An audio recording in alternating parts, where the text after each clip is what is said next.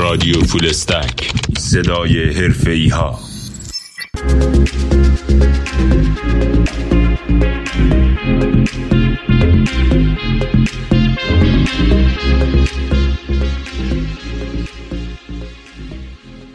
به نام خدا. شنونده های رادیو فولستک سکان آکادمی سلام. من حمیدرضا مدنی هستم و در قسمت جدید رادیو فولستک به کارخونه نوآوری هماوا اومدیم تا با مدیرعامل خوشنام و بسیار دوست داشتنیش جناب آقای دکتر رضا کلانتری نژاد صحبت کنیم. آقای دکتر سلام خیلی ممنونم از اینکه دعوت ما رو قبول کردید. منم سلام عرض می‌کنم. خوشحالم که میبینمتون. خوشحالم اومدید پیش من. خیلی خوش آمدید. اینکه میزبانتون هستیم در کارخانه نوآوری باز خوشحالیه. خیلی ممنونم. طبق روالی که توی رادیو فول استک ما داریم در ابتدا دوست داریم یک مقدار بیشتر با مهمون برنامه آشنا بشیم. برای همینم ازتون خواهش می‌کنم که یه بیوگرافی مختصری از خودتون بهمون بگید. خب رضا کلانتری نژاد هستم. سال 1954 به دنیا اومدم. 46 سالمه. تحصیلات بخش از بخش عمده از تحصیلات دوران پیش از دانشگاهیم رو در کرمان گذروندم. از دبستان تقریبا سال چهارم دبستان تا پایان دبیرستان. و بعد از اون در دانشگاه صنعتی امیر کبیر شروع به تحصیل کردم. لیسانس رو مهندسی مکانیک گذروندم. کارشناسی ارشد رو به همین ترتیب ولی از میانه های کارشناسی ارشد تمایل و گرایشم به حوزه های بنیادی تر در علوم بیشتر شد و همین باعث شد که هم رساله کارشناسی ارشدم و بعد از اون در دوره دکترا به شدت کشیده بشم به سمت علوم نوین. حالا از منظر فناورانه ولی مبتنی بر علوم نوین توی دوره دکترا تو نانو تکنولوژی کار کردم و خب این خیلی تاثیر بسزایی داشت تو شکلی امروز من. و علاوه بر این به واسطه مثل همه جوونا خب هم برای تامین مایحتاج زندگی و به حال گذران زندگی از میانه های دوره کارشناسی در به کمک یکی از معلمان خیلی خوبم آقای دکتر محسن بهرامی در مجموعی که این روزا حالا احتمالا معاونت علمی فکر کنم حدس می‌زنم.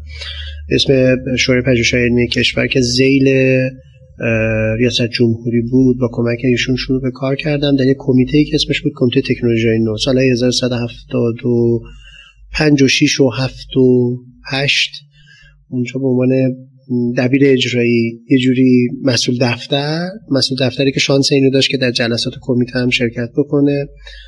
و صورت جلسه بنویسه بشنوه از همه مهمتر شرکت می‌کردم.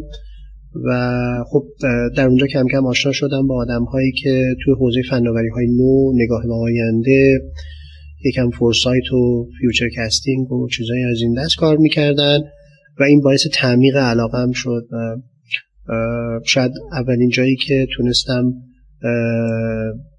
یکم تصویری به پراجکشنی بکنم از آیندم برای جایی که الان هستم اونجا بود. به شدت موثر بود. و باعث شکگیری ذهنیت من شد.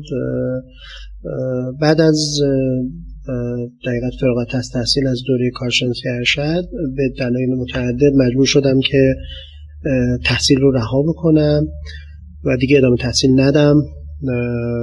و خب برنامه داشتم برای اینکه از ایران برم. اون هم محقق نشد و به فضای کار رفتم. کار مهندسی شروع کردم. اول اینجا توی فضای یه شرکت قالب سازی که قالب کفش میساخت زیره کفش میساخت یه سالی کار کردم. مثل هر جوونی احساس می‌کردم که باید موضوع کارم خیلی مهم باشه. زود از اونجا زدم بیرون رفتم یه جایی کار می‌کردم که برای صنعت خودرو قطعات تولید می‌کرد. عمدتا قطعات فورج سرد پیچ و مهره و قطعات که مهمترین تجربیات مهندسی اونجا شکل گرفت که من خیلی زیادی دیسیپلین های مهندسی رو در اونجا یاد گرفتم و مدتی هم مدتی مدیر دقیقت مهندسیشون بودم مدتی مدیر خرید و تدارکات بودم. واقعا یه بخشی از تجربیات اجراییم در اونجا شکل گرفت.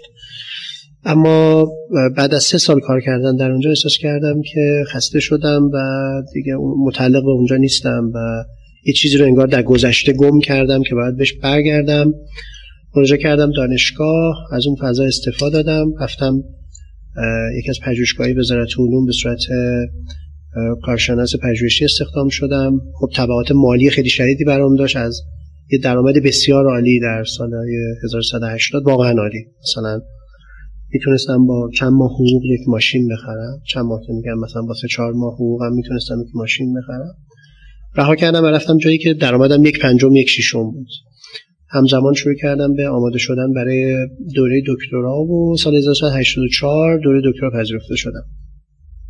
دکترامو که شروع کردم به واسه اون گرایشات قبلی که داشت و یکم شاید پختگی و یکم شاید تمکن مالی بیشتر و اینا با خودم عهد کردم که یه کار خوب و کامل انجام بدم در حوزه که علاقه مندم با دکتر هاشم رفی تبار آشنا شدم و با حوزه فناوری نانو به سختی اقبالش رو جلب کردم که استاد راهنمام بشه پذیرفت و استاد راهنمای دومم بشه و پذیرفت و این فرایند شروع شد. خب شاید یکی از قله هایی که در طول این سالها من تجربه کردم و باش زندگی کردم همیشون بوده. در کنارش یاد گرفتم که واقعا ساینس یعنی چی و چجوری باید به این موضوع نگاه کرد؟ همزمان در میانه های راه با آقای دکتر علی پایاش نشدم که اون هم دوباره یکی از تحولات مهم در زندگی من بودشون فیلسوف حوزه فلسفه علم هستن و کمک کردن که چیزی که در حوزه های مدیریت فناوری و نوآوری و علم و تکنولوژی من یاد گرفته بودم تعمیق پیدا بکنه. یه شبه کارشناسی ارشد رو باشون گذروندم یک پروژه پژوهشی نسبتا عمیق رو گذروندم که میگم شبه کارشناسی ارشد به خاطر اینکه در دوره های آموزشی شرکت کردم یه کار پژوهشی هم با هم انجام دادیم ولی به صورت غیر رسمی. و که اون کار بعدها تحت عنوان چهارمین موج توسعه علمی فناورانه چاپ شد. در قالب یک کتاب و سرآغاز یک تحول در زندگی من شد که دیگه بعد از اون همیشه زیل اون تلاش کردم و کار کردم. بلاف چون بورسیه وزارت علوم بودم بلافاصله بعد از فارغ التحصیلی رفتم در وزارت علوم اونجایی که پذیرفته شده بودم شروع به کار کردم. پیش از اون هم در همون پژوهشگاه کار می‌کردم. ما کاری که انجام می‌دادیم توسعه sounding rocket های ایرانی بود که در یک دوره خیلی شهره بود به واسطه که میمون های ایرانی رو می‌برد به پرواز سابوربیتال رو برمیگردون و من موجه کپسول زیستی بودم همون جایی که میمون سوارش می‌شد. چهار پنج سالی رو هم در حقیقت توی اون کار ادامه دادم تا تقریبا سالهای 1990 به این جنبندی رسیدم که دوست دارم یه چیزی در درونم هستش که مربوط به کار کردن در جایی نیست چیز متفاوتیه. در اون زمان خیلی خود اشتغالی یا ایجاد کسب و کار راه اندازی کسب و کار معنی داشت و حداقل فضای کارآفرینی اونقدی که من حداقل در فضای کارآفرینی نبودم.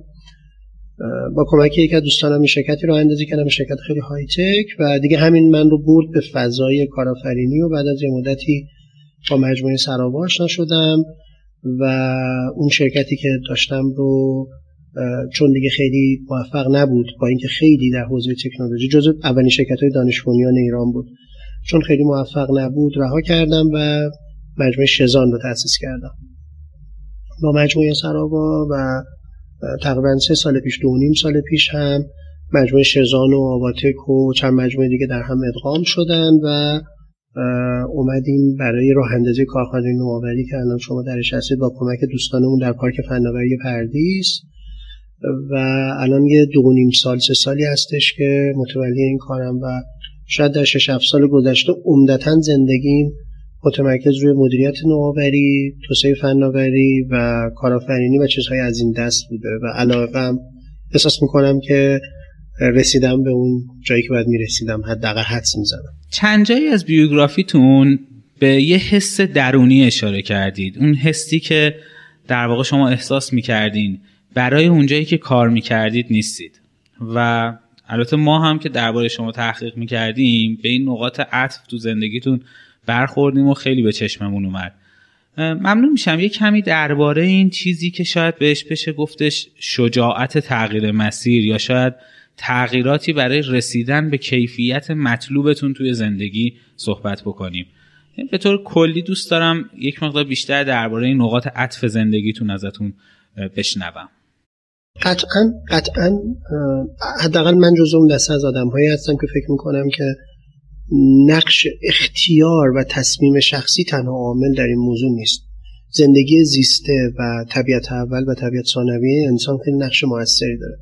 خیلی جز اون دسته از آدمایی نیستم که شعارگونه بخوام بگم که من اینجوری بودم من تصمیم نه به نظرم این گونه نیست و این نتیجه یک تجربه زیسته که ریشه در گذشته تربیت خانوادگی زیست خانوادگی و بعد از اون تحولات و اتفاقاتی که در طول این مسیر تو زندگی من افتاده داره. ولی همینطوره که میگید و خودم جوانتر که بودم همیشه فکر می‌کردم که جز اون دسته از آدم هایی هستم که در وقتی که به سکونی می‌رسم به هم می‌زنم سکون رو و خودم رو از اون سکون خارج می‌کنم. سنم که بیشتر شد و یکم آغشته شدم به فلسفه و اصالتا به شدت علاقمند به حوزه فلسفه هستم. فلسفه خانم حالا اگر کارهایی که در این حوزه کردم جدی نیست ولی فلسفه خان حداقل هستم. در چند سال اخیر شاید بعد از چل سالگی توجهم به یه چیزی جلب شد به تحت عنوان ملال فلسفه ملال و ملال که به گمانم ریشه اصلی خیلی از کنش های درونی انسان ها برای جابجا کردن موقعیت هاشونه تجربه ملال به واسطه اون تجربه عمیق و درونی و پیوستگی که با مفاهیمی مثل مثلا اگزیستانسیالیسم چیزایی از این دست داره انسان رو میکشونه به سمت اینکه دائما در گفتگوی درونی باشه با خودش برای خلق معنا در زندگیش برای اینکه جبران بکنه اون ملالی که به وجود اومده. و همین در دو سال گذشته باعث شده که من با یکی از بهترین دوستای دوران دبیرستانم پروژه‌ای رو در هماوران می‌کنیم تحت عنوان افرا که یک پویشی بین کارآفرینان مهم کشور برای اینکه ببینیم آیا اونها هم تجربه ملال براشون جدی بوده در طول دوران زندگیشون و منشعی بوده برای اینکه یه کنشی درشون ایجاد بکنه برای خلق چیزی؟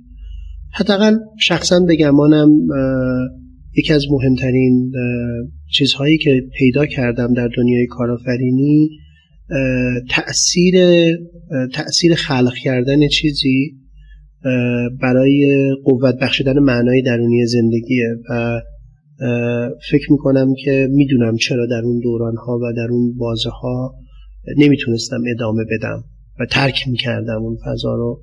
بگمانم ریشه اصلیش این بوده هرچند که خداگاهانه نبوده. این اتفاق چند باری افتاده طبیعتا. و اون زمانهایی افتاده که من متصل به کاری می شدم که درش خلق کرده کمتر بوده. یا ذاتی اون کار توانمندی برای تکرار بوده یا برای چیزی از این دست. یا نوعی از توقف. بعدها که کیمیاگر به عنوان یکی از داستانهایی که به شدت بهش علاقه من هستم و فکر می‌کنم روایت زندگی خیلی از ما هست وقتی که کیمیاگر رو خوندم برای اولین بار احساس می‌کردم که روایت همین اتفاق طی کردن منازلی که مسافر در کیمیاگر طی می‌کنه برای اینکه به گنج مقصود برسه. گاهی آگاهانه و گاهی ناآگاهانه. گاهی ما می‌فهمیم که باید به یه گنجی برسیم و راه میفتیم دنبالش ولی توی این توی این مسیر منزل های متفاوتی به بلور فروش می‌رسیم به بادی نشین ها می‌رسیم. جاهایی که فرصت های مناسبی برای سکون و موندن و خلاصه بهرهمندی از موقعیت موجوده. ولی واقعیت اینه که اونجا اونجایی نیست که شما براش اومدید. و اگر کیمیاگرانی در مسیر زندگی شما قرار داشته باشن که به شما یادآوری بکنن تحقق رویاها و آرزوهای درونی و ذاتیتون به معنای تجلی آن چیزی که در پتانسیل درونی و وجودیتون هست برای اینکه به منصه ظهور برسه ممکنه احتمالا شما انگیزه پیدا می‌کنید و اونها الهام بخشتون میشن برای اینکه به مسیرتون ادامه پیدا بدید تا به رویاتون برسید. من زائر زیارتگاه رویاهامم و امیدوارم یه روزی بهش برسم. به نظرم, به نظرم این تنش که منجر به کنش میشه در انسان ذاتیه. استراب در انسان ذاتیه. استراب ماحصل از تمایز بین آن چیزی که باید بشود و آن چیزی که هست. این انسان اصلا این گونه است. این توانمندی رو داره که برون از خودش بیسته برون از اون چیزی که امروز هست. آینده رو تصور بکنه که امروز نیست و تلاش بکنه برای رسیدن به اون. و این ذاتی بودن معنیش اینه که استراب ذاتیه و نمیشه باهاش کاری کرد و این همیشه با انسان هست. اما نکته ای که وجود داره اینه که وقتی که به ترازی از خداگاهی در همون حدی که آدم در دستش برمیاد تلاش می‌کنه براش می‌رسه کمی این کمتر میشه. چون وقتی می‌دونید حداقل می‌دونید که ریشش در چیه. می‌دونید ریشش در چیه من چند وقت پیش کتابی که تحت تاثیرم قرار داد عنوان کتاب هست دلایل خوب برای احساسهای بد وقتی که شما به نگاه می‌کنید به توصیفی که در اونجا ارائه میشه برای خیلی از احساسات بدی که ما در درونمون تجربه می‌کنیم ببینید دلایلی براش وجود داره که اون دلایل منطقی هن. ولی طبیعتا این مانع از این نمیشه که ما اون احساسات بد رو داشته باشیم. دونستن این خودش یک جور آرامشه. به هر حال کمک به پذیرش می‌کنه و به گمانم انسان راه حلش پذیرشه نه آرامش. تعبیر بسیار زیبایی بود ممنون. و این درگیری بین میل و ملال یعنی درگیری بین چیزایی که می‌خواید میخوایدشون و چیزایی که بهشون می‌رسید رو درون خودتون چطوری مدیریت و کنترل می‌کنید؟ ملال رو ذاتی انسان می‌دونم که نمیشه ازش گریزی نیست. ملال با افسردگی فرق می‌کنه که نتیجه یک پدی اتفاق بیرونی می‌تونه باشه یک پدیده ای که اتفاق افتاده در زندگی شما. ملال ریشه در درک شما از عالم و پدیده های درون اون و اتفاقاتش داره. این نگاه معرفت و این من نگاه معرفتی می‌تونه منجر به قرار گرفتن شما در استیتی بشه که ازش فراری نیست چاره ای نیست گریزی نیست و بعد براش راه حلی پیدا کرد. و به گمانم تمام تلاش های بشر تمام آموزه های دینی تمام آموزه های شاید تربیتی. همه تلاشی برای پاسخ گفتن منطقی به این تجربه انسانی هستند و خیلی اهمیت داره و به گمانم در کنار گزاره های معرفتی کلان و درک هدفمندی هستی که ما درش هستیم و تلاش برای قرار گرفتن در جهت اون هدفمندی کلان احتیاج به تکنیک هایی هست که کمک بکنه برای اینکه از این ملال شما رها بشید. و یه بخشیش هم خلق کردنه ادهی آرتیستن اثر هنری خلق می‌کنن و بعضیا به نظر من مثل کارآفرینان اثر اجتماعی خلق می‌کنن. و خیلی به نظر من روح نزدیکی به هم دارن. و در مسیری که توی زندگیتون طی کردید تا به نقطه‌ای که الان هستید برسید چه تجربه تلخی دارید که پیش اومدن اون و واکنش شما بهش بتونه درسی برای ما باشه.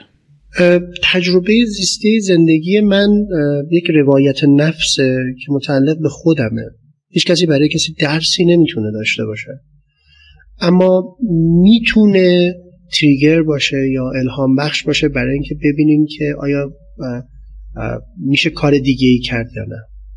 بله من شخصا زندگی ساده ای نداشتم و زندگی پرتلاطمی داشتم چه در زندگی شخصی و چه در زندگی اجتماعی و زندگی حرفه این تلاطم های متعددی وجود داشته که در زندگی حرفه ای بیشتر متأثر از تمایل خودم به هم زدن اون تعادل بوده و پس در نتیجه بیش از اونی که باعث, باعث درد و رنج برام شده باشه باعث لذت بوده.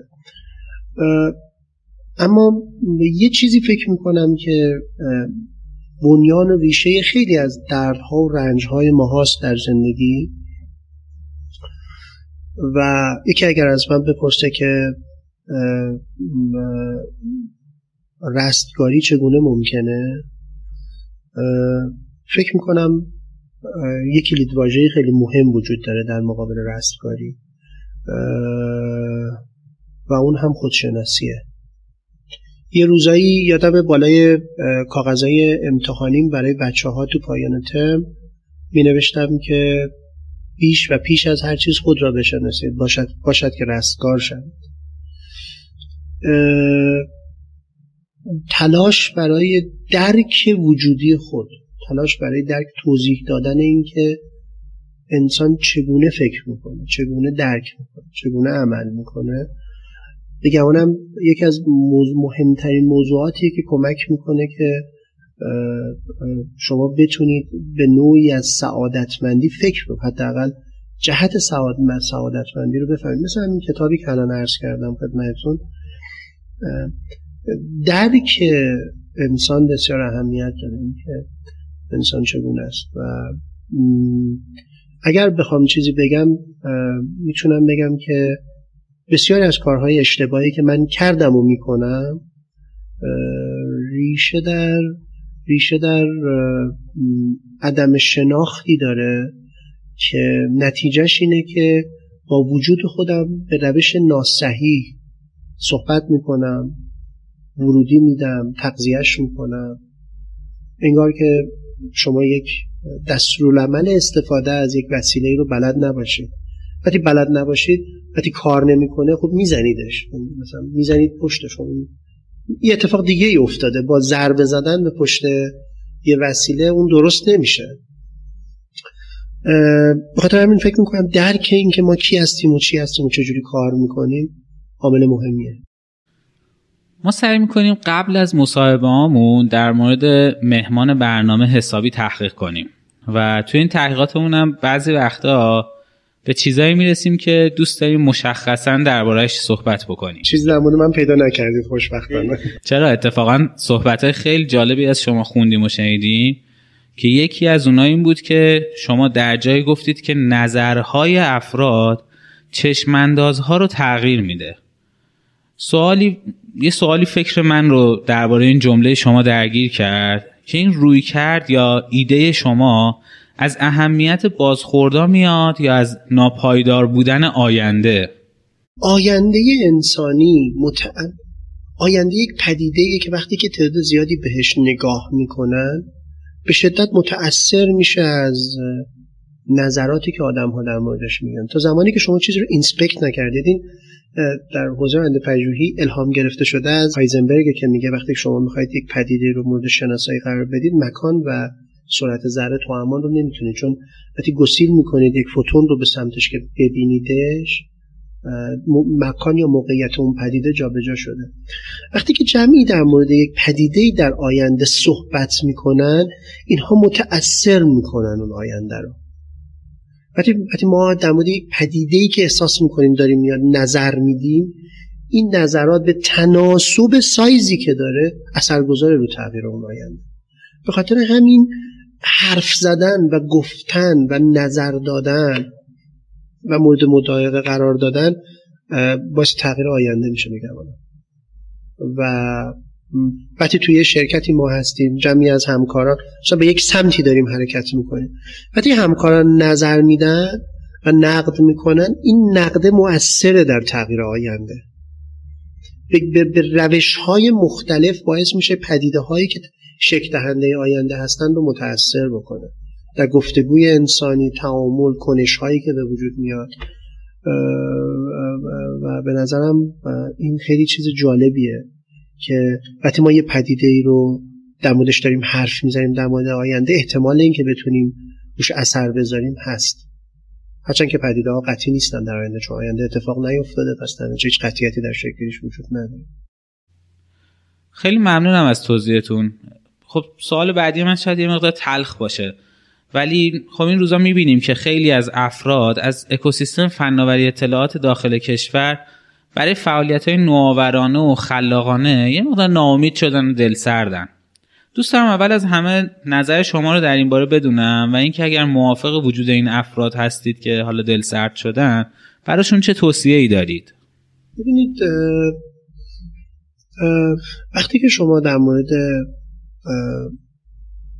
بخصوص بخصوص بخصوص هر دو سر طیف هم کسانی که قرار بهره بشن از نتایج یک اکوسیستم نوآوری و هم جوانترها یا افرادی که تازه می‌خوان بهش اضافه بشن اینها به یه چیزی نگاه می‌کنن به بروندادش به اثرگذاریش.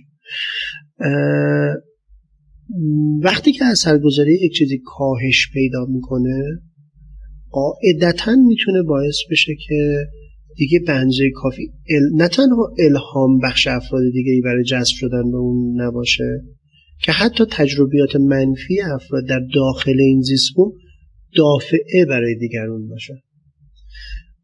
اکوسیستم نوآوری در ایران در یک زیستبومی شکل گرفته.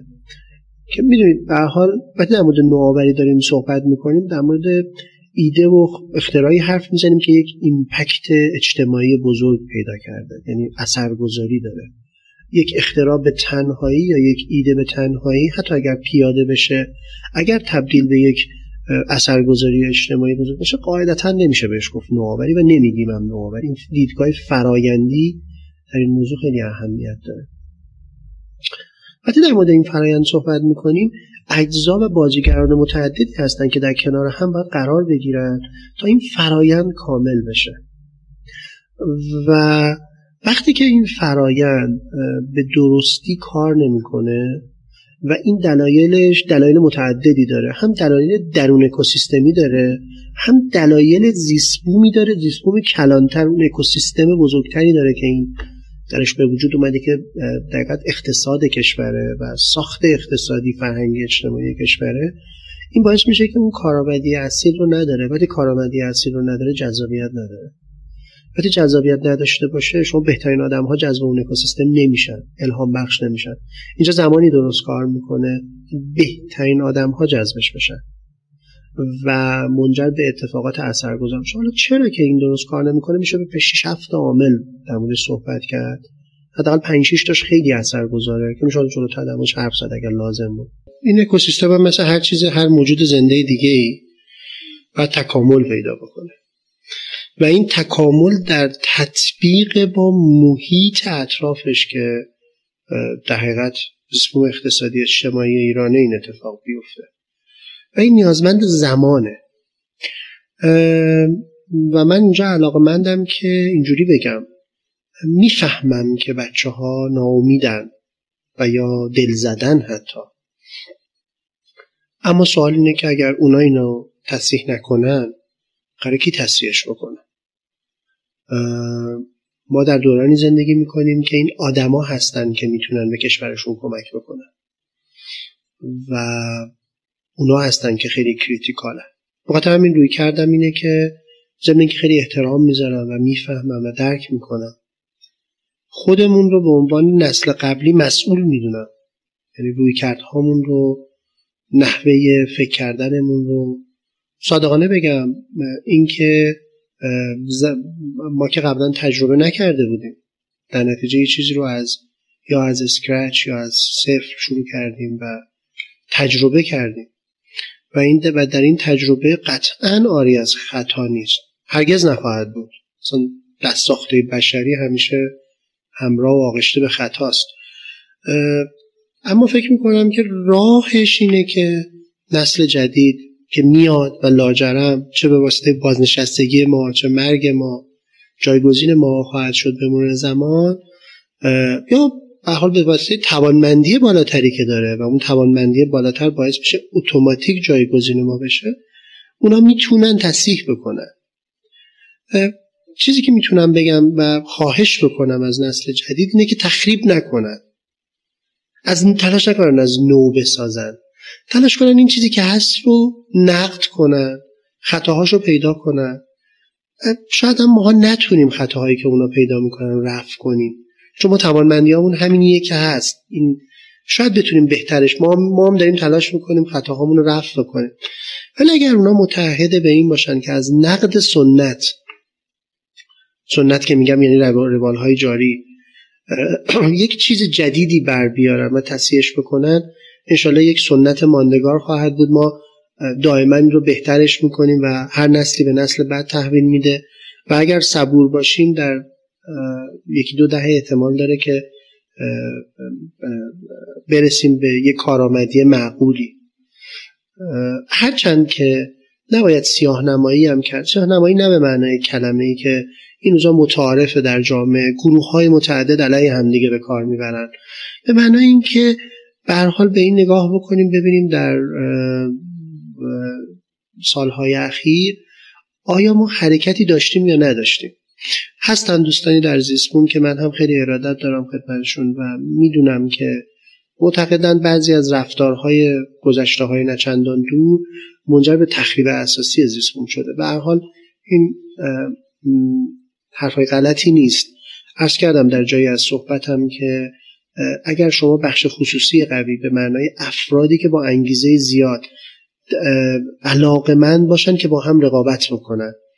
وجود نداشته باشن در یک اقتصاد احتمال اینکه نوآوری سر در بیاره سر بر بیاره کمتره. و به هر حال تضعیف یا تخفیف بخش خصوصی در کشور و تمرکز اقتصاد نزد دولت که تقریبا شش دهه است از اواخر دهه پنجاه در ایران شروع شده و در میانه های دهه پنجاه از زمانی که نفت گران شد و نفت تبدیل به یک کالایی شد که دولت حالا پول گسترده ای داشت و می‌تونست از این پول استفاده بکنه و این مختص به دوران اخیر نیست در حکومت های قبلی همین اتفاق می افتاده به گمانم به حال این اتفاق شروع شده ولی در هر صورت واقعیت اینه که چیزی که ما امروز باش مواجه هستیم یک پتانسیل معقول و مناسب. سطحی از خودباوری در روحیه های فنی سطحی از توانمندی های فنی که اما متاسفانه خب ضرب میشه توی های متعدد و متفاوت باید به حال باید به اینها توجه کرد. ما اگر بخوایم که نوآوری در کشورمون رشد بکنه تقویت بخش خصوصی بونگه های اقتصادی که دوام داشته باشن.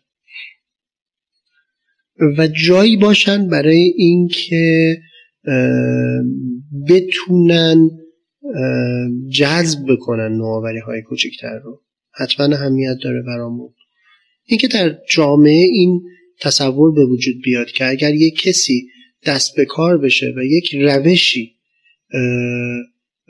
بیزینس مدلی فناوری برای اینکه یک کاری با روش بهتری انجام بشه رو خلق بکنه و بتونه با این نشون بده که این روش امروز نسبت به روشی که به صورت معمول وجود داره بهتره. بره جای اون رو بگیره طبیعتا ما به نتیجه مطلوب مقصودمون رسیدیم و این لازمش به رسمیت شناختن بخش خصوصی ایجاد امکان رقابت و امکان جابجایی در این دقیقت کسانی که برتر هستند در حوزه اقتصادی هست. می‌دونید مثلا در از 1960 تا به امروز متوسط عمر متوسط یعنی میانگین عمر شرکت هایی که در S&P 500 هستن در لیست 500 شرکت برتر دنیا هستن از متوسط 60 سال به حدود 17 18 15 سال رسیده. یعنی چی؟ یعنی یعنی اینکه اگر در گذشته این 500 تا شرکت همه رو با هم عمرشون رو جمع می‌زدید تقسیم بر 500 می‌کردید می‌شد 60 سال. امروز که همه رو با هم جمع می‌کنید تقسیم بر 500 می‌کنید شده زیر 20 سال. یعنی شرکت های جوانتری در اینجا هستن. جوانترها با سرعت بالایی جای مسنترها می‌گیرن و ما در این دوران هستیم. اینجا این, این نشون دهنده سرعت نوآوریه و اونجایی که نوآوری خوب می‌تونه شکل بگیره. طبیعتا طبیعتا اینجا محدودیت هایی هست و بچه ها حق دارن که دل سرد باشن یا دل زده باشن. اما به نظرم باید مشارکت بکنن برای تصحیحش. تو جایی از همین صحبتتون جمله گفتید که قبلا ما هم این جمله از شما خونده بودیم. شما میگید هر حرکت رو به جلوی باید از نقد سنت شروع بشه. می‌تونم خواهش کنم یه مقدار درباره این جمله و نقطه نظرتون توضیح بدید. همین صحبتیه که کردیم الان. یعنی چی؟ ببینید سنت داشته امروز ماست. روشیه که ما الان به صورت تثبیت شده برای انجام کارهامون داریم. ما اگر یک گفتمان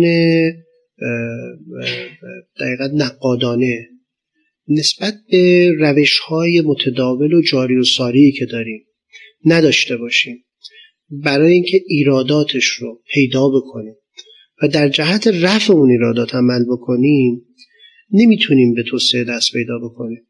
روش های انقلابی یعنی به معنای اینکه به کل سنتمون رو کنار بذاریم و تلاش بکنیم از صفر چیزی رو خلق بکنیم نتیجهش دست یافتش اون چیزی که به دست میاریم به صورت از معمول یک پدیده ناقص و ناکامله که باز مجدد در معرض نقادی های زیاد قرار خواهد گرفت. یعنی چی؟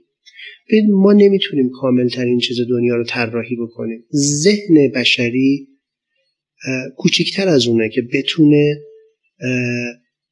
چیزی رو طراحی بکنه که فاقد نقص باشه. پس ما تنها راهی یا بهترین راهی تنها راهی که داریم برای اینکه بتونیم بهتر بکنیم پدیده ها رو نه رفتارهای انقلابی منظورم سقوط به نقطه صفره. یعنی از بنمایه چیزی رو نف کردن و تلاش برای چیزی رو مجدد بر خلق کردن. این به شدت به نظر من اهمیت داره. روش های incremental که البته می‌تونه منجر به disruptive technology یا disruptive innovation ها بشه ولی باید این رو لحاظ کرد. اگر شما هم نگاه بکنید به نوآوری هایی که وجود داره جایی که disruptive technology اتفاق میفته و paradigm shift اتفاق میفته اینگونه نیستش که یه چیزی به کل کنار گذاشته بشه و چیزی یعنی منظورم که یه چیزی بگیم آقا کلا تعطیل حالا سب کنید ما یه چیز جدید رو خلق کنیم. آهسته این انتقال, انتقال اتفاق میفته ولی وقتی که اتفاق افته شما می‌بینید دو تا پارادایم کاملا متفاوته که این درسته. و به نظرم این نکته مهمیه. ما دائما باید مترصد باشیم ببینیم اشکال چیزهایی که در اطرافمون خلق کردیم چیه. ناکارآمدی هاشون کجاست و تلاش کنیم با روش ها و تکنولوژی ها با مدل های جدید اونها رو بهبود بدیم و به جای بهتری برسونیم. خیلی ممنونم. مرسی. شما هم بنیانگذار عضو هیئت مدیره و مدیرعامل شرکت کارخانه نوآوری هماوا هستید. که خب این روزا به یکی از نقش اصلی تو اکوسیستم استارتاپی کشور تبدیل شده. ممنون میشم داستان شکلگیری این شرکت و ایده ای که پشتش هست رو برامون بگید. مجموعه سراوا از سالهای 1391 و دو به بعد که در ایران سال 90 91 که در ایران فعالیتش رو به صورت جدی شروع می‌کنه. بعد از یکی دو سال به این جنبندی می‌رسه که کمک به ساخت زیستبوم کشور زیستبوم نوآوری در کشور و علاوه بر اون ایجاد سازوکارهایی که شانس بده استارتاپ های جدیدی کسب و کارهای نوب های جدیدی از بد به شکگیری کمک بشن برای اینکه به وجود بیان. در مجموعه سرابا این ایده شکل می‌گیره. و منجر به حمایت برای تاسیس چند شتاب دهنده من جمله مجموعه آباتک میشه که خب محسن ملایری اون رو تاسیس کرد و متمرکز رو حوزه فناوری اطلاعات و حوزه آنلاین سرویسز و چیزهای از این دست بود. بعد از یه مدتی من با مجموعه سرابا آشنا شدم و به علاقه مندی که به حوزه فناوری های همگرا داشتم یک شتاب دهنده تحت عنوان شزان رو با سرمایه گذاری دوستان و صندوق نوین در پارک فناوری پردیس بنیان گذاشتیم. و به صورت موازی هم حسین مزروعی عزیز اولین نهاد توسعه کمک کننده به توسعه بازی ها رو ایجاد کرد که آوا گیمز بود و یه چند سالی سه سالی تقریبا این حالا البته آباته کمی بیشتر اون دو مجموعه کمی کمتر. بعد از اینکه یه سه سالی فعالیت کردن و رشد درشون به وجود اومد یه جایی رسید که به نظر می رسید این نهادها ظرفیت های مشترک ریسورس های مشترک و بعضی جاها در حقیقت اوبلپ هایی دارن از هزینه کردهای مشترک. مثلا سه یا چهار شرکتی که حالا نوآبا هم دقیقا به عنوان یک مجموعه که خدمات رشد می‌داد و در طول اون سالها اسپیناف شده بود از شرکت سرابا و به بیرون اومده بود. اینها همه حسابداری ها و بخش, بخش های حقوقی و مالی مشترک داشتن. یا در اون سه شتاب دهنده به حال مدیران برنامه های شتاب دهی با تجربیات و دانش هایی وجود داشتن که می‌تونستن مکمل هم باشن. ولی به واسطه اینکه در سه شتاب دهنده بودن و با اینکه دیسیپلین های اونها متمایز بود ولی به هر حال به عرصه رقابت کشیده می شدن خیلی سخته که شما بگید مرزهای اینا کجاست و طبیعتا رقابت هایی به وجود اومد و بزرگ شده بود این چند مجموعه بزرگ شده بودن چند ده نفر صد و اندی صد و بیسی نفر. کارکنان مجموعه این چند مجموعه بود. و همه در خانواده به این نتیجه رسیده بودن که احتمال اینکه بشه با راندمان بهتری این کار رو انجام داد وجود داره. اتفاقی که افتاد این بودش که چند مدل رو بررسی کردیم. مدل اینکه هلدینگی به وجود بیاد که این چند شرکت زیر مجموعش باشن. اما در نهایت در پایان سال 1996 به این چند رسیدیم که اینها در هم ادغام بکنیم.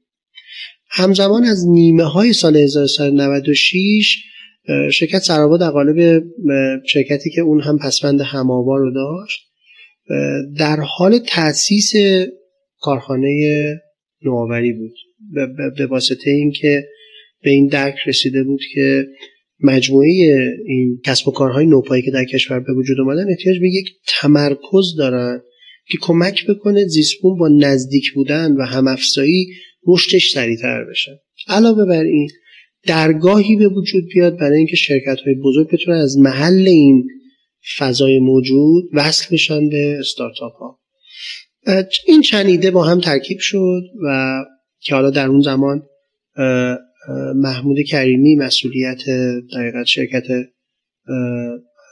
کاخانه هماوا یا حالا اسمش دقیقا یادم نیست ولی به حال محمود عزیز زحمت می‌کشید و مسئولیت داشت و کار رو پیش می برد مجموعه این شرکت ها با هم ادغام شدن و شرکت کاخانه نوآوری هماوا به وجود اومد که ما الان هستیم این محصل ادغام مجموعه این شرکت هاست.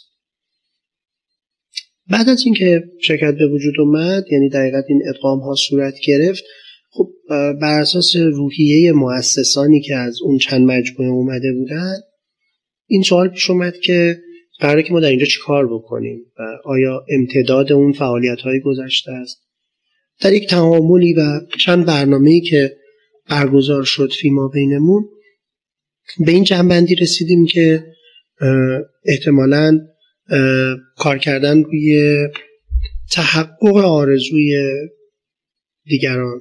کسانی که آرزوهای بزرگی دارن و می‌خوان این آرزوها رو از محل کارآفرینی با استفاده از فناوری ها محقق بکنن خواست درونی و چرایی درونی وجودی ما هست و همین باعث شد همابا در سال 1997 برای اولین بار در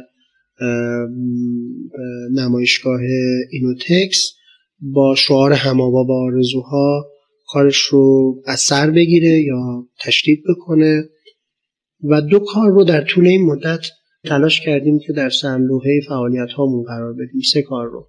یکی بست و توسعه کارخانه که الان درش هستیم در کنار همکاران و دوستانمون در پارک فناوری پردیس که شریک راهبردی و حال از کسانی بودن که در بنیانگذاری این مجموعه نقش موثر و کلیدی داشتن. در کنار بقیه حال اعضای کارخانه که اونها هم هر کدوم طبیعتا به نوبه خودشون نقش موثری داشتن.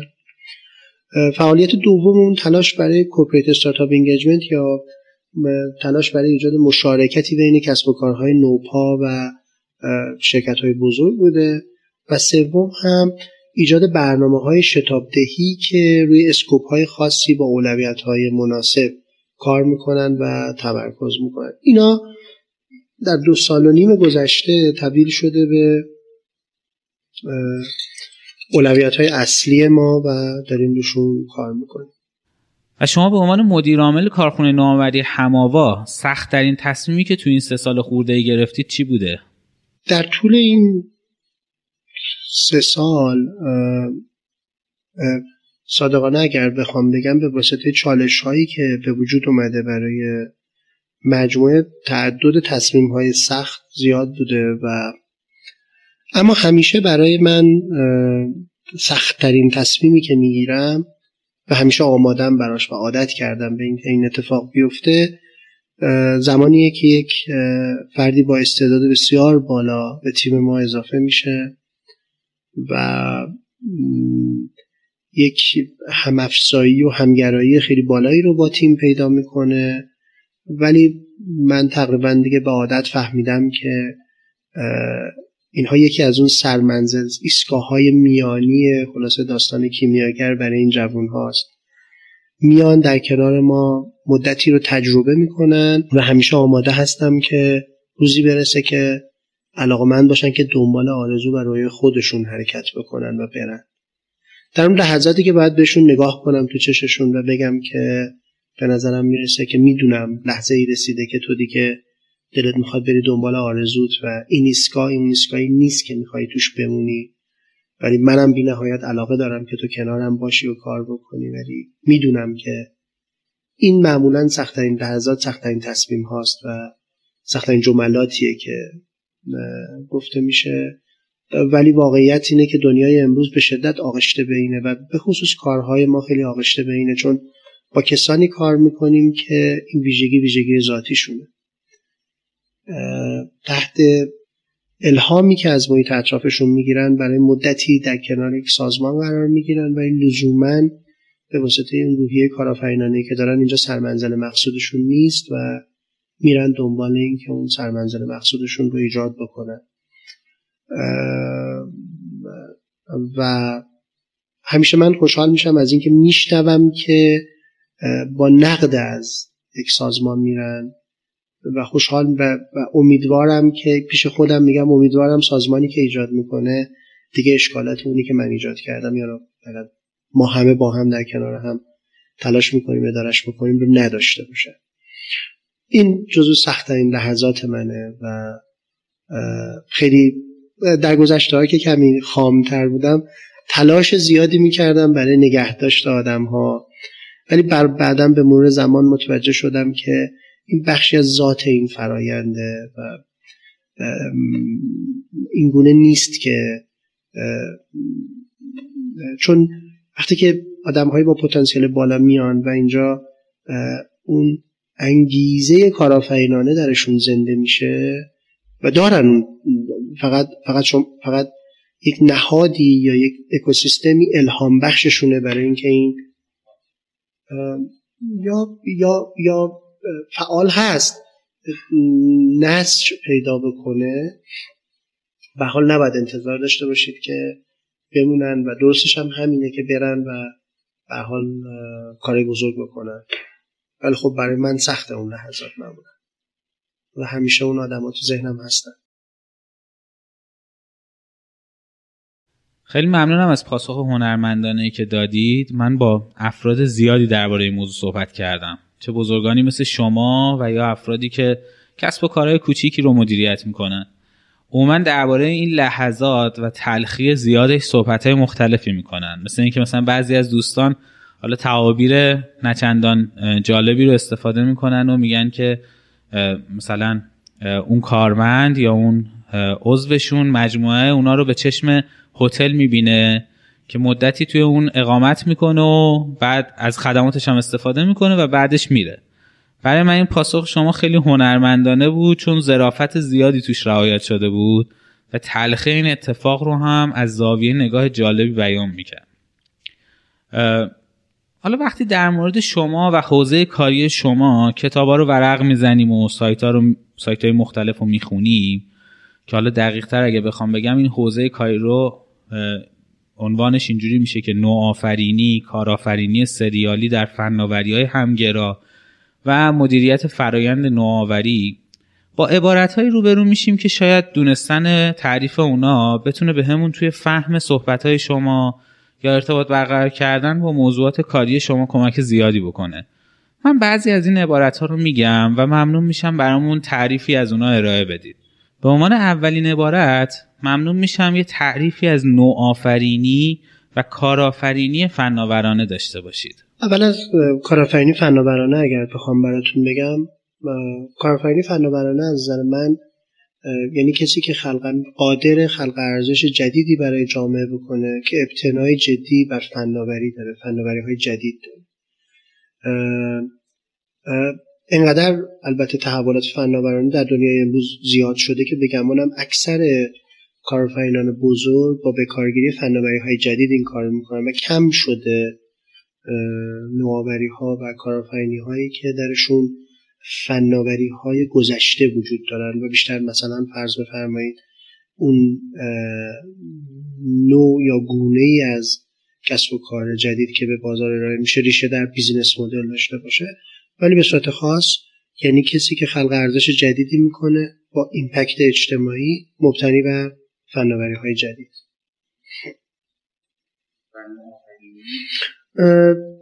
نوآفرینی یعنی نوآفرین یعنی کسی که چیزی که مسبوق به سابقه نیست رو می‌تونه خلق بکنه. این احتمال وجود داره که که کسانی بکوشن در بست یک نوآوری. یعنی همون تعریفی که در کتاب صفر به یک وجود داره. بگمانم نوآفرین اون کسی که صفر به یک رو ایجاد می‌کنه. و اون نوآوره. اما کسانی هستن که قادرن یک رو به بینهایت تبدیل بکنن.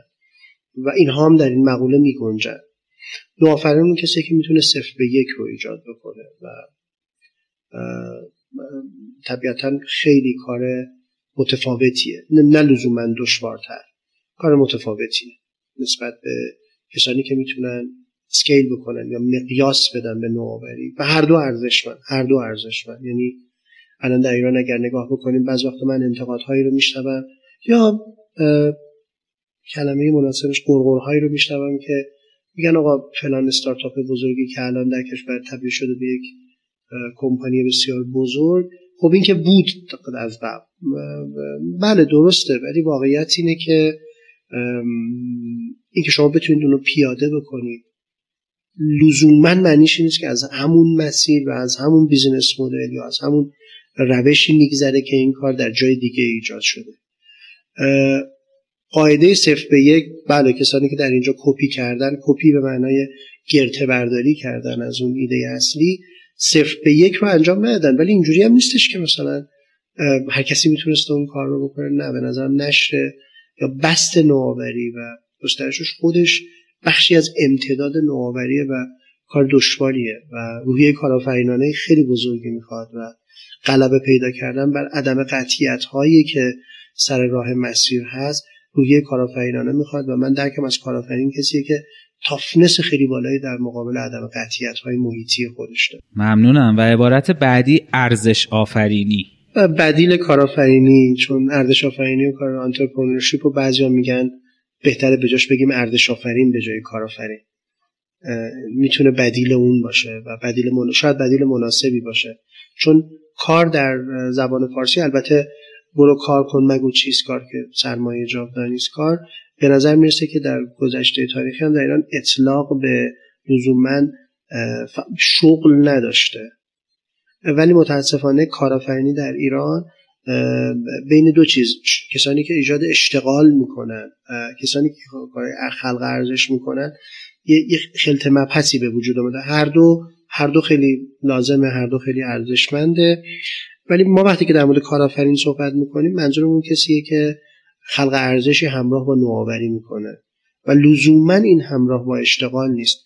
ولی خلق ارزش ارزش افسوده به معنای ولی به معنای به معنای اینکه کسی حاضر باشه برای اون ارزش پیشنهادی پرداخت بکنه و اون ارزش پیشنهادی scale بکنه. impact اجتماعی ایجاد بکنه به نظرم عامل تاثیرگذاریه و این entrepreneur رو میشه بعضی وقت به عنوان ارزش آفرین هم شاید گفت. و کسی که شما در ابتدای صحبتاتون گفتید مثل هنرمند میمونه کسی که کارآفرین به معنای کسیه که شغل ایجاد می‌کنه یا کسی که ارزش آفرینه؟ ارزش آفرینه. هر دو هر دو هر ولی با این تفاوت که هنرمند شاید با خلق یک اثر خلاقه چیزی که مسبوق به سابقه نیست یک معنایی رو به یک نیاز معرفتی مردم پاسخ میده یا خلق خلق و حز بسری و اینا ایجاد می‌کنه که حالا ترکیبی هم می‌تونه نیاز معرفتی باشه و هم نیاز غیر معرفتی. ولی در کیس دقیقت کارآفرین اینجوریه که یک اثر خلاقه یعنی چیزی که اسکیل می‌کنه جمعی از مردم رو منتفع می‌کنه و به نظرم ارزش آفرینی اهمیت داره. نه کارآفرین به معنای شغل آفرین علل قاعده علل قاعده از اونجایی که ما وقتی که در مورد کارآفرینی داریم صحبت می‌کنیم چون رسته ای از کارآفرینی که کارآفرینی اجتماعی در ادبیات کارآفرینی تعریف شده پس به نظر می‌رسه که خلق ارزش با هدف انتفاع اجتماعی هم بدون در نظر گرفتن منفعت بزرگ برای خود کارآفرین یا مجموعه که خلق می‌کنه هم ممکنه.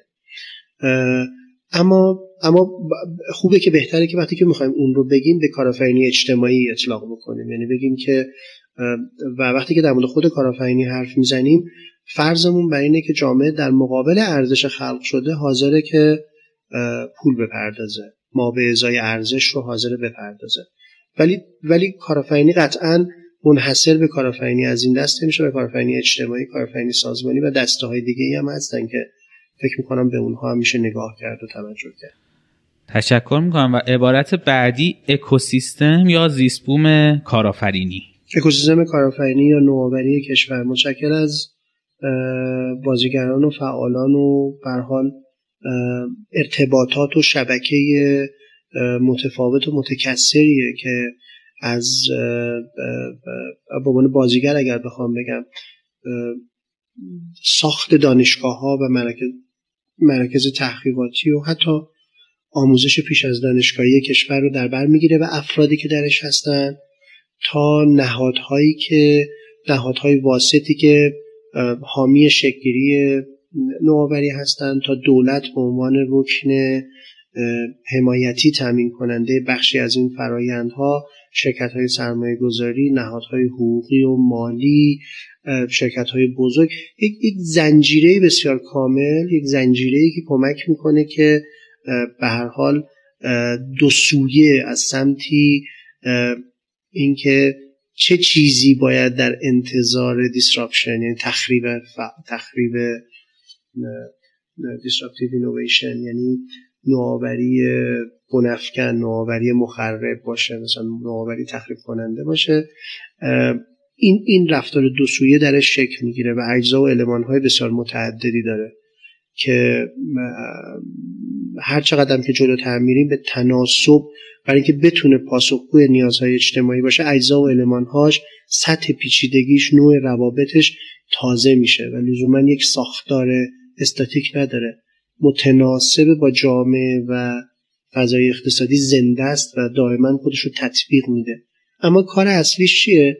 اینجا اون جاییه که که کمک می‌کنه. دقیقت اون تحولی که گفتم در حوزه اقتصاد رو کمک می‌کنه که به وقوع پیونده و یه کاری بکنه که نیازهایی که بر زمین مونده یا با روشی پاسخ داده میشه که روش مناسبی نیست بتونن بهتر پاسخ داده بشن و بدون پاسخ نمونه این به زمان بگمانم این نیازها هم در عرصه ها و حوزه های متفاوته ولی معمولا تجلیش در بافت اقتصادی. یعنی مثلا در حوزه سلامت هم صحبت می‌کنیم به حال ماحصلش و نتیجهش درسته که بهبود زیست انسان سلامتی انسان میشه بازگشتش به اقتصاد طبیعتا اون هم یه رکنه و اهمیت داره.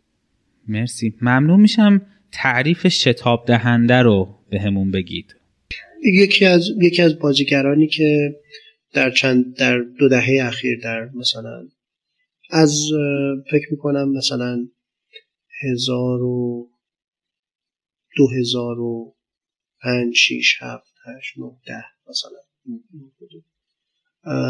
به عنوان یه رکن برای کمک کردن به کسانی تیمیده هایی که می‌خوان با سرعت زیادی تطبیق پذیری خودشون رو با اقتصاد و بازار بسنجن بهشون کمک می‌کنه که بتونن به جواب آره یا نه برسن و در مراحل اولیه نیازهای نیازهاشون رو برای تست کردن اون محصولشون و ایدهشون و تطبیقش به بازار بهشون این فرصت رو میده.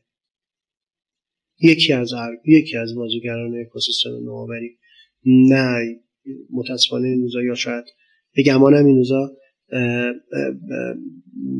بعضی وقتا اینجوری ما مثلا یه چکش پیدا می‌کنیم جواب همه سوالامون رو چکش می‌دونیم. مثلا می‌خوایم می‌خوایم بپیچیم خواهی با چکش بزنیم. به نظرم اینجوری نیست شتاب دهنده چنین نهادی نیست. من این روزا میشنوم که بعضیا میگن مثلا reverse engineering می‌خوایم بکنیم بریم از شتاب دهنده مثلا چیزای از این دست به نظرم به نظرم فاصله داره با اون مفهومی که براش این خلق شده. و تعریف شما از عبارت کارخانه نوآوری چیه؟ زیسپومی برای کنار هم قرار گرفتن اجزای متفاوت اکوسیستم کارآفرینی نوآوری کشور برای ایجاد همافزایی و تعامل بالاتر و احتمالا زیسپومی که گونه ای از جنگل بارانیه به معنای اینکه باغبان نداره محیطبان داره و اجازه میده که گونه های مختلف درش رشد بکنن و متناسب با تطبیقی که با محیط بیرون پیدا می‌کنن بفهمیم آیا این نوآوری بوده یا نبوده. بیشتر از جنس یک زیسپوم و تلاشی برای زیسپومی که از اکوسیستمش محافظت میشه نه از به صورت باغبانی از گونه هاش کسی تصمیم نمی‌گیره که کدوم گونه در اینجا باید باشد و کدوم نباشد. متناسب با رفتار ارگانیک زیسپوم تعاملاتی شکل می‌گیره و گونه هایی درش به وجود میان المان ها و بازیگرانی درش به وجود میان که اون زیسپوم رو متعادل می‌کنه. و به عنوان آخرین عبارت فرایندهای نوآوری. فرایند نوآوری همونجوری که عرض کردم وقتی ما در مورد نوآوری صحبت می‌کنیم مثلا یکی از گونه های بسیار متداولش اینه که البته این رابطه خطی نیست این چیزی که عرض می‌کنم ولی به هر حال اینکه چه رابطه ای هست بین مثلا فرض بفرمایید این موبایلی که الان دست شماست یا ابزارهایی که اینجا استفاده می‌کنید و کوانتوم مکانیکسی که در مثلا ابتدای قرن 19 هم یا ابتدای قرن 20 حالا ابتدای قرن 20 توسط دانشمندانی که می‌خواستن عالم رو کشف بکنن اینا چگونه به هم بست شدن؟ چگونه امتداد پیدا کردن؟ ترانزیستوری که الان به وفور در پردازنده های ما استفاده میشه این ریشه در درک ما از عالم به عنوان مکانیک کوانتومی داره. ما با یه روشی تونستیم سیلیکون رو که ماده طبیعیه تبدیلش بکنیم به پردازنده. پردازنده رو embed بکنیم داخل موبایل. براش کدم بنویسیم و این function ی که می‌خوایم رو ازش بگیریم. سوال اینه که این چگونه این فرایند این, این چی میشه که این فرایند به وجود میاد؟ ما عالم رو می‌فهمیم بعد این رو تبدیلش می‌کنیم به فناوری و فناوری رو در یه محصول به کار می‌گیریم. البته این رابطه خطی نیست. این گونه نیست که یک طرف از سمت علم باشه. کاملا دو طرف است از سمت بازار همین تقاضا به وجود میاد. سیکل هایی شکل می‌گیره که این سیکل ها کار می‌کنن. ولی در عمل فرایند غیر خطیه که این علمان ها رو به هم وصل می‌کنه. علم فناوری محصول و بازار رو. شناخت از این میشه درک اون فرایند و وقتی در مورد اکوسیستم صحبت می‌کنیم اکوسیستم در برگیرنده تمام این فرایند است. اون فراینده تجلیش در اکوسیستم میشه ارتباطاتی که محقق می‌کنه این کار رو. یعنی اجازه میده که یافته بشری تبدیل به مطلوبیت بشه یا نیاز به یک مطلوبیت منجر به خلق سوالهایی در حوزه فناوری یا علم بشه. خیلی ممنونم از تعریف هایی که داشتین. حالا از نظر شما توانایی نوآفرینی یا نوآوری یک ویژگی ذاتیه یا ما می‌تونیم این توانایی رو مثل یه دانش یا هر مهارت دیگه ای با روش ها و تکنیک های آموزش ببینیم و به دستش بیاریم. سوال اگر اینه که آیا خلاقیت پدیده قابل انتقال و قابل آموزش به انسان ها آیا میشه این توانمندی رو در افراد بهبود و افزایش داد؟ اینو نگه داریم. وقتی در مورد نوآوری صحبت می‌کنیم. نوآوری ماحصل یک فراینده فرایندی که در جای جای, جای در جای جایش افرادی خلاقانه روش های جدید فناوری های جدید ترکیب های جدیدی رو ایجاد می‌کنن. اما نوآوری زمانی اتفاق میفته که این ایده جدید فناوری جدید این این این, این نوآفرینی هایی که اتفاق خلاقیت هایی که اتفاق افتاده در یک ترکیبی منجر به اثرگذاری اجتماعی بزرگ بشه. پس کلمه نوآوری رو یکم حالا اینجوری بفهمیمش بعد اگر بگیم که خلاقیت و توان نوآفرینی چیزیه که قابلیت آموزش داره به معنی اینکه اگر ما دو نفر آدم 20 ساله داشته باشیم فارغ از background شون و طبیعت اولیه و طبیعت ثانویهشون به معنای طبیعت بیولوژیکشون و زندگی زیستشون به خصوص متأثر تا یک بازه سنی. آیا اگر این دوتا رو در یک فضای مساوی بذاریم اینا میشه جفتشون رو آموزش داد و تبدیلشون کرد به دوتا آدمی که حالا با هر روش گیجی خلاقیت های نسبتا مشابه یا توانمندی خلاقانه نسبتا مشابهی دارن؟ بگم هم پاسخ این منفیه. به واسطه اینکه ولی اگر این سوال رو از 20 سال برش داریم ببریمش بذاریمش رو دو سال مثلا. رو یک سال. هر چقدر که بکشونیمش به جایی که اثر طبیعت ثانویه یعنی زندگی زیسته تا یه سنی تا مثلا پنج سال هفت سال. حالا اون چیزی که روانشناسا به صورت معمول میگن. هر چقدر که اونو کمتر بکنیم احتمالا شانسمون برای اثرگذاری بیشتره. می‌دونید حالا به حال تحت تاثیر نگاه های دوران دقیقت صنعتی در روانشناسی هم تمایلی برای categorize کردن آدم ها و دسته‌بندیشون هست. و معنی اینکه مثلا این تایپ فلانه اون تایپ فلانه و تکنیک های متعددی وجود داره که اتفاقا در مراکز صنعتی و نوآوری اونا هم به کار برده میشه. برای اینکه شما تیپ اون شخصیت رو بشناسید که چه ویژگی هایی داره. در یکی از متداول ترین هاش که دیسکه چهار دسته که وجود داره I نمایندگی می‌کنه. اون افرادی رو که بیشتر ظرفیت های خلاقانه و نوآورانه دارن. به نظر می‌رسه که به نظر می‌رسه که وقتی که ما به یه سنی می‌رسیم که فرد به میزانی از بلوغ بلوغ که میگم رشد پیدا کرده و به حال تجربه زیسته طولانی مدتی داره تا یه حدودی این پارامترها در اون فرد شکل گرفته. غیر قابل تغییر نیست ولی تا یه حدودی شکل گرفته. پس در نتیجه بهتره به جای اینکه ما تلاش بکنیم آدم ها رو خیلی تغییر بدیم تلاش بکنیم از ظرفیت وجودشون استفاده بکنیم. ظرفیتی که درشون در اون طبیعت اولی و طبیعت ثانوی شکل گرفته. اونا رو تقویت بکنیم.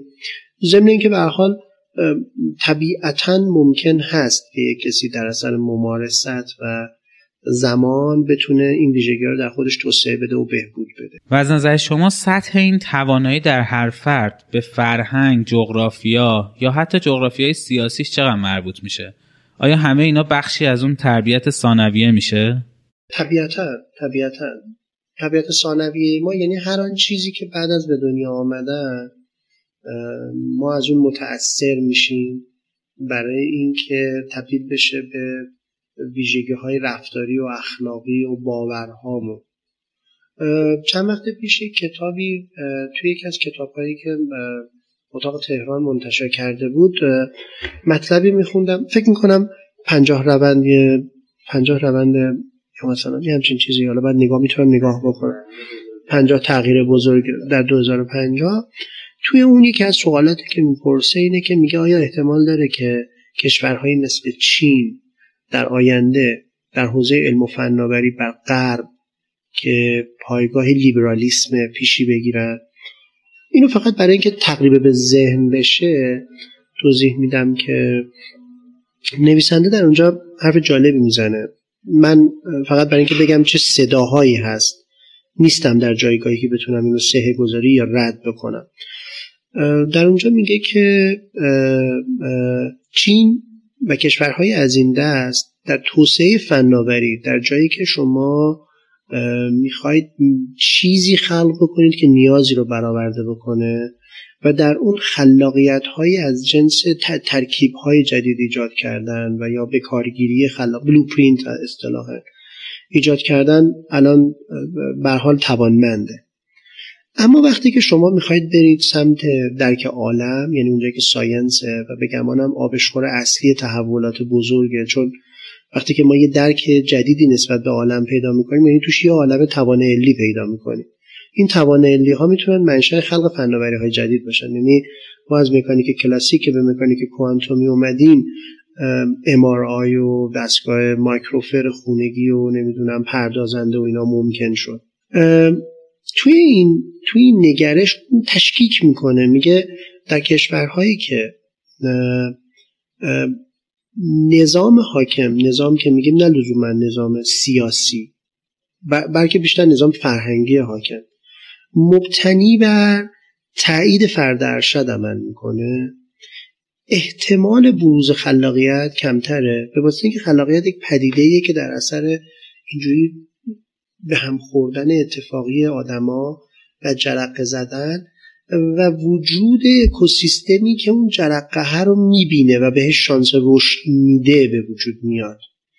و اگر یه جایی باشه که باغبون قرار باشه تصمیم بگیره بگه که این خوبه و اون خوب نیست احتمال اینکه این موفقیت به وجود بیاد کمتر این می‌خوام بگم گفتمان هایی وجود داره که میگه که احتمالا بعضی از نظام های تفکری و بعضی از سیستم های فکری مناسب ترن برای رشد علم حداقل و احتمالا فناوری.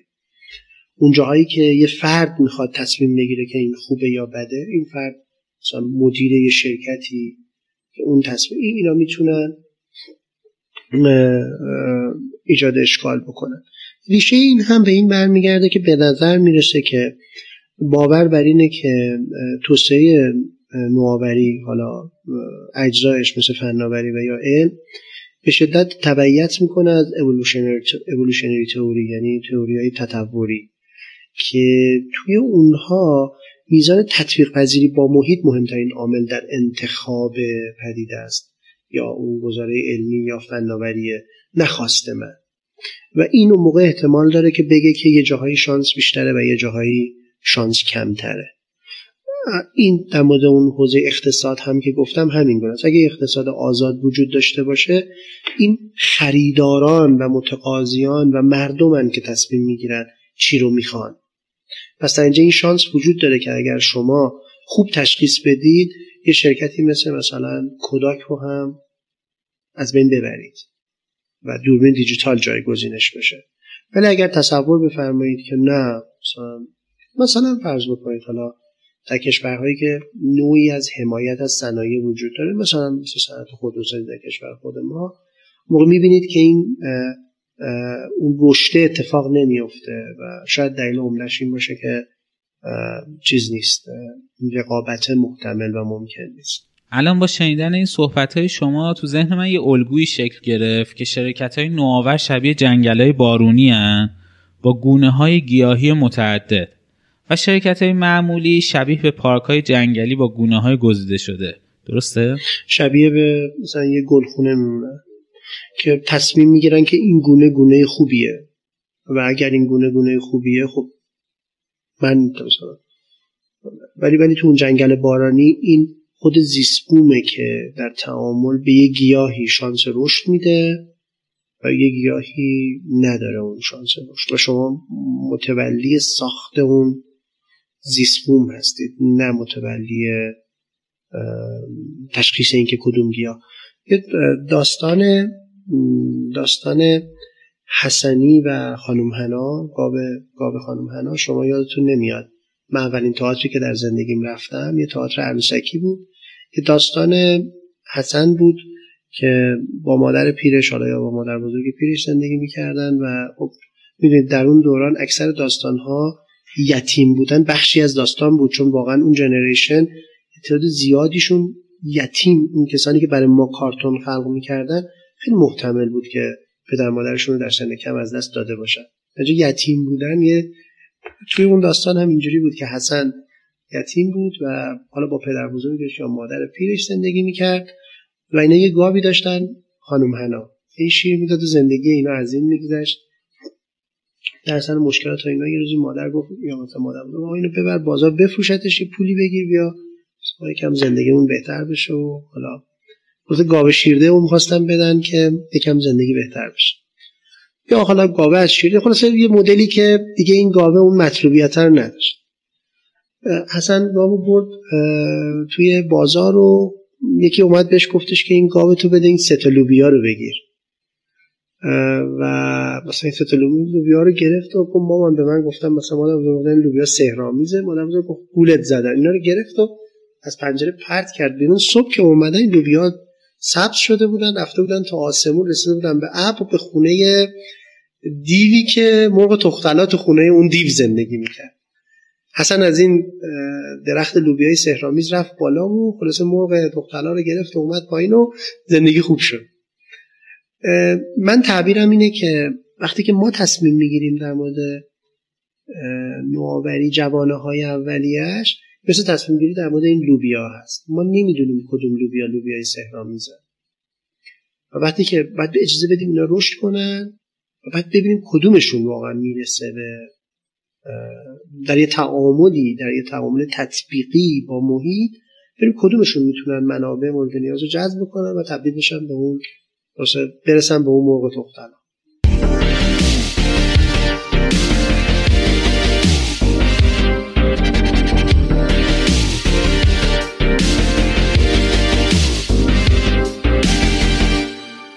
حالا با توجه به شناخت زیاد شما از زیستبوم کسب و کار فناورانه کشور میشه برامون از راه ها و دیوارهایی که به صورت قانونی یا حتی فراقانونی توی کشور ما جلوی استارتاپ ها یا کسب و کارهای نوآور و نوپا هست بگید؟ وقتی میگیم دیوار انگار که یه کسی با اراده اینو ساخته. من اصالتا باور به باور به تضاد تضاد منافع نه به مثلا یه آدمی که آگاهانه مثلا میگه بریم یه کاری بکنیم اینا مثلا بیچاره فکر می‌کنم تضاد منافع بین بازیگران همون که گفتم سنت و کسانی که می‌خوان سنت رو تغییر بدن منجر به یک چیز مقاومتی میشه. وقتی که یک تغییر جدیدی می‌خواد در یه مجموعه سنتی به وجود بیاد در روش های جاری و ساری به وجود بیاد طبیعتا بیباوری به روش جدید یکی از عوامل خیلی مهمه. نقض منافع کسانی که از روش های قبلی منتفع میشن خودش یه عامل خیلی مهمه. کسانی که قبلا دارن از یک پارادایمی منتفع میشن خب طبیعتا اونا علاقمند نیستن این منفعت رو از دست بدن. ولی چی باعث میشه که این منفعت رو از دست بدن؟ اگر تصمیم خودشون نباشه که مردم مصرف کنندگان چی رو استفاده می‌کنن.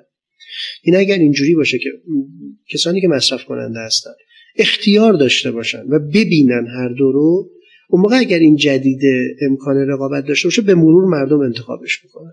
ما در تاکسی های تلفنی یا فروش اینترنتی یا مثلا فرض بفرمایید بقیه پلتفرم هایی که تو حوزه دیجیتال به وجود اومدن به خوبی این رو دیدیم. که در بد و امر اینا مطلوبیت بسیار کمی دارن مقدار اثرگذاری اجتماعیشون پرافیتی که ایجاد می‌کنن خیلی کمه. اول کسانی که خودشون فکر می‌کردن این باید باشه چرا نیست؟ مثلا اولین مشتریان معمولا اینجور پلتفرم ها کیار؟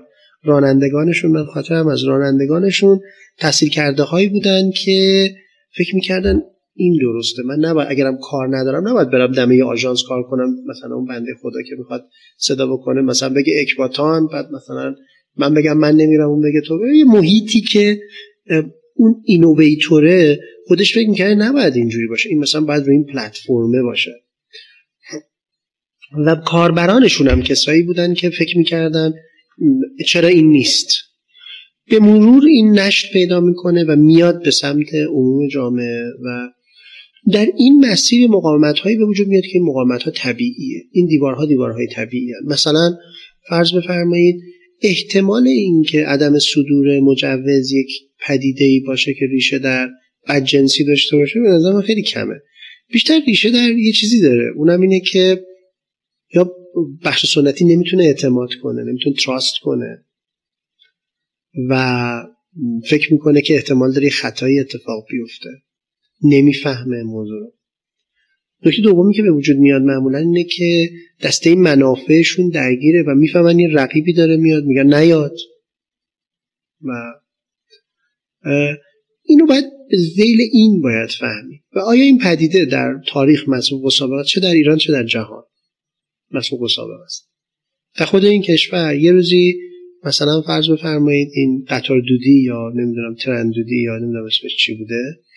که ماشین دودی که مردم نورد شابدالعظیم رو برمیگردونده خب این به واسطه کچفهمی و اینا اطلاق به این می‌شده که انگار که فناوری داره یک ذاتیه که فاقد ذات فناوری. فناوری ماحصل نتیجه اینه که ما چه چیزایی کنار هم ارزش های ما توشه. یه ذاتی که این ذات پلیده ذات شیطانیه. یک نحوه تفکره.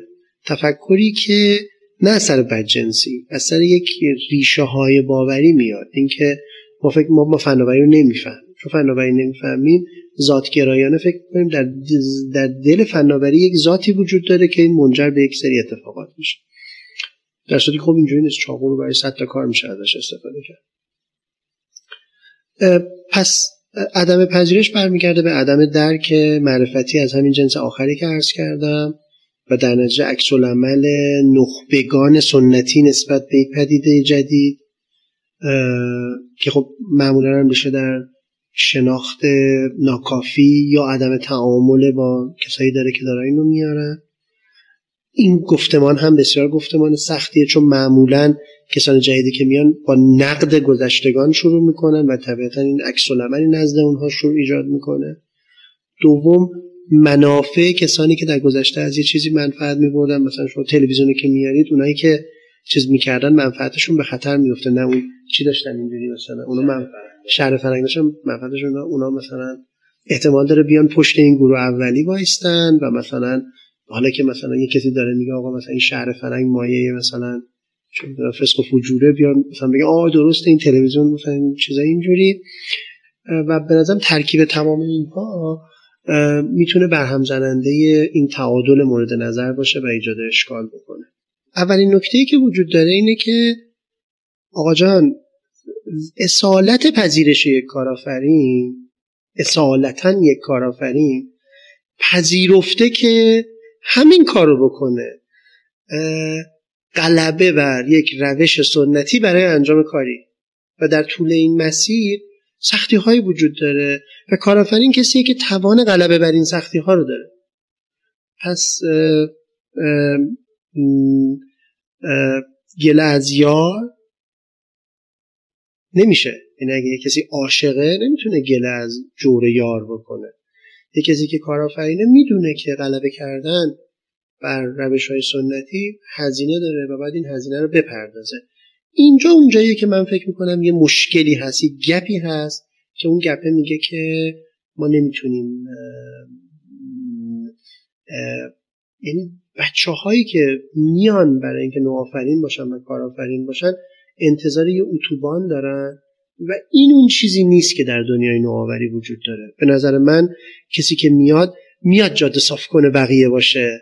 ولی خودش باید انتظار یه جاده سنگلاخ داشته باشه که قلب پیدا کردن بر روش های جاری و ساری فعلیه این ذاتی اینه و باید بپذیرتش. جایی از صحبتاتون شما درباره نگاه اشتباهی که نسبت به شتاب دهنده ها هست نکاتی رو گفتید. حالا سوال بنده درباره روی کرد و فعالیت شتاب دهنده هاست. به نظر شما روی کرد شتاب دهنده های فعلی در انتخاب و هدایت ایده ها مناسبه؟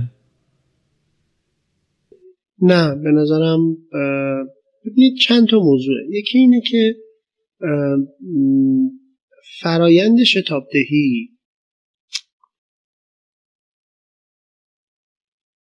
اصالتا بخشی از این تشبیه که عرض می‌کنم. شما تصور نوآوری به نظر من از نوع ونچر کپیتال و از جنس شتاب دهنده ها یا مراحل میانی یا مراحل آغازی نشستن شبیه به تخمریزی یک ماهی آزاد سالمونه که از دقیقت اقیانوس از آبهای شور خودشون میکشونه به رودخونه.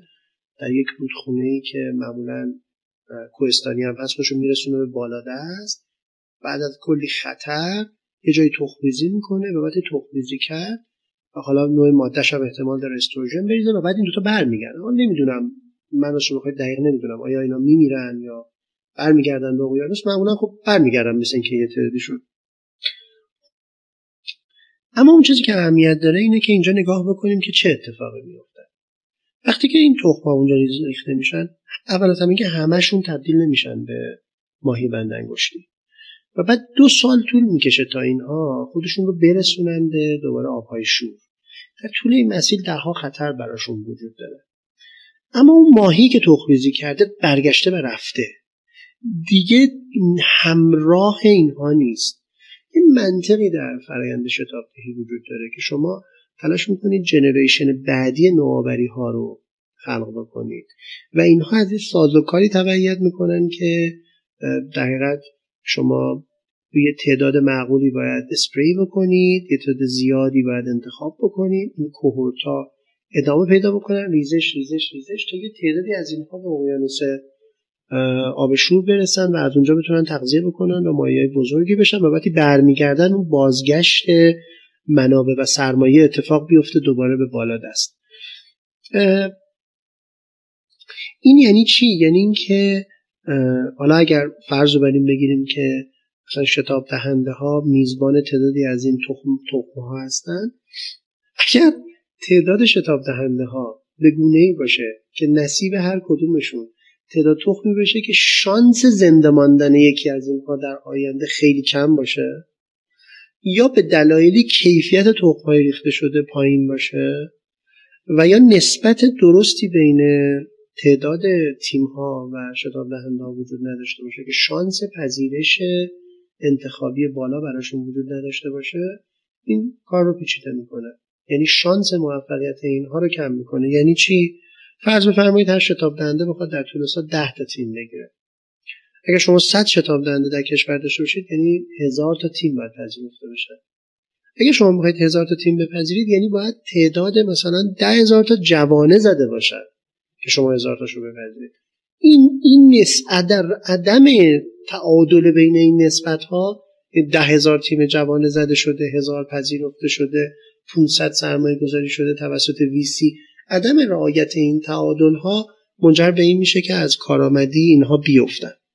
به نظرم تکسر مراکز شتابدهی کم بودن میدان مقدار جوانه هایی که در مراکز دانشگاهی زده میشه یکی از عواملی که این شتاب دهنده رو از کار انداخت. نکته دوم اینه که ببینید وقتی کسی میره این مرکز این گونه تاسیس می‌کنه قراره که کمک بکنه به یک کسی که کسب و کارش رو با سرعت بفهمه آیا این کار می‌کند یا کار نمی‌کند. این یعنی این یعنی اگر منی که شتاب دهنده رو تاسیس کردم خودم پیش از این و تیمی که با هم کار می‌کنه تجربه این کار رو نداریم. خودمون کسب و کار رشد ندادیم. و مثلا فرض کنید از یه جایی مثلا بعض وقتا شما می‌بینید کسایی که اولین تجربه ایجاد کسب و کارشون خود اون شتاب دهنده است. بعیده بتونم کمکی بکنم. بعیده بتونم کمکی بکنم. و این میشه خودشه که از همون عوامل. یا اینکه استمرار. وقتی شما در مورد مرکز شتابدهی صحبت می‌کنید که منابع کافی برای استمرار در سرمایه گذاری داشته باشه یعنی من بدانم که مثلا اینجا یه دری هست که هفته یه بار باز میشه من می‌تونم ازش برم تو. این دره یه هفته باز میشه بعد یه دو ماه باز نمیشه بعد یه دو سال بسته است بعد اینها عواملی هستن که به نظرم یعنی عدم امکان استمرار یکی دیگه دوباره از همون عوامل. عدم دسترسی به نیروی متخصص مورد نیاز مربی mentor نداشتن شبکه کافی نبودن pre-seed ی که در اختیار تیم ها قرار داده میشه و از, و از همه اینا که بگذریم نبود fund بعد از شتاب دهنده. از عوامل در پایین دست چه مشکلاتی وجود داره؟ در پایین دست همینجوری نیستش که ما چشمه های جوشانی داشته باشیم که تیم های خوبی ازشون بجوشن ما جوان های با استعداد بسیار زیادی داریم با سوادن با استعدادن علاقمندن ولی وقتی در مورد یک تیمیده صحبت می‌کنیم این ویژگی هایی داره. جایی که این آدم های صورت مسئله ای رو شکافته باشن انتخاب کرده باشن. اون مراکز و اون اون اون جوشش ها هم کمتر اتفاق میفته این جوشش ها معمولا ما انتظار داریم از مراکز دانشگاهی یا به شدت متصل به دانشگاه نزدیک به دانشگاه اتفاق بیفته. نه اینکه این اشکال دانشگاه در ایران باشه. از اینه که به هر حال این وضعیت فعلیه وضعیت موجوده. به نظر می‌رسه که این جوشش ها بنز کافی نیست. از اینها اگر بگذریم نبود روابط مناسب و مستعد و سازنده هم یکی از عوامل و دلیل هایی بوده که خیلی آسیب زده. یعنی نوعی از رابطه بین تیم و شتاب دهنده شکل گرفته که آزار دهنده بوده برای طرفین و این باعث شده که خب صدای منفی به بیرون بره و آدم های بدی نیان. یا اون شتاب دهنده دیگه تیم نگیره یا بچه ها نیان سمته بگن آقا این تجربه خیلی تلخ باز تکرار هم شده. مثلا فرض بفرمایید اتفاقای متعددی که افتاده. که خب به نظرم همه اینها یه بخشیش به گمان من برمیگرده به اینکه به جای اینکه تمرکز ایجاد بکنیم و مثلا پنج شتاب دهنده خوب در کشور داشته باشیم تلاش کردیم یه تعداد بیشتری از شتاب دهنده رو داشته باشیم. این به گمانم یکم ایجاد اشکال کرده. بیایید فرض کنید من صاحب یک کسب و کار تیم ایده یا ایده خالیم و می‌خوام برم از بین این شتاب دهنده های موجود یکی رو انتخاب کنم و برم سراغشون. از نظر شما من چه معیارهایی رو لازم هست در نظر بگیرم تا شتاب دهنده مناسبی رو انتخاب کنم؟ ببینید شتاب دهنده به صورت معمول یعنی مراکزی که از ما حمایت می‌کنن به صورت معمول باید چهار تا سرمایه رو بتونن در اختیار ما بذارن. سرمایه نمادی سرمایه اجتماعی سرمایه مادی و سرمایه دانشی. به گمانم این روزها من, من اگر جای یه تیم خوب باشم مهمترین چیزی که از یه شتاب دهنده می‌خوام سرمایه نمادین و اجتماعی. ببینید به واسطه رشدی که در کشور به وجود اومده احتمالا دسترسی به بعضی از تکنیک ها و روش ها و ابزارهای مورد نیاز برای توسعه کسب و کار بیشتر شده. هرچند به نظرم تعمیق پیدا نکرده. یعنی ما خیلی از business model درس میدن. اطمینان خاطر ندارم تعداد زیادی به کار یعنی مطمئنم تعداد زیادی اینو به کار نمی‌گیرن و اونایی که به کار می‌گیرن دقیق به کار می‌گیرن و مطمئن نیستم اگرم بلد نباشن به کار بگیرن کسی هست که بتونن برن پیشش و کمکشون بکنه که این کار حل بشه. میگه میگم نیست نه که مطلق منظورم که به تعداد کافی و در دسترس. من اگر بخوام توصیه بکنم به نظرم این دوتا خیلی اهمیت داره سرمایه نمادین و سرمایه اجتماعی. نکته بعدی انتخاب درسته. ببینید شتاب دهنده به درد کسی می‌خوره که یه تیمی داره ایده ای هم داره یه ذرم برای پروداکتش تلاش کرده. اگر من یه تیمی هستم که دو ساله دارم تلاش می‌کنم دنبال پولم چون حالا یکی یه پریسیده مثلا 100 تومن 200 تومن 300 تومن میده مراجعه بکنم. به اون یه رابطه ناسالم شکننده شکل خواهد گرفت. چون بالغترم فقط به خاطر اون پوله اومدم. بعد این رابطه شکل نمی‌گیره و نمی‌تونم بردارم و چیزایی از این دست.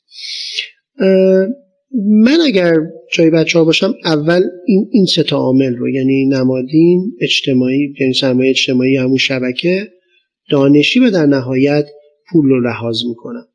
نگاه می‌کنم به سوابق مؤسسین اونجا. نگاه می‌کنم به اینکه ببینم آیا قبلا تیم خوبی رو فارغ و تحصیل کردن یا نه. چند تا از اینا یه سرنوشتی در بازار دارن.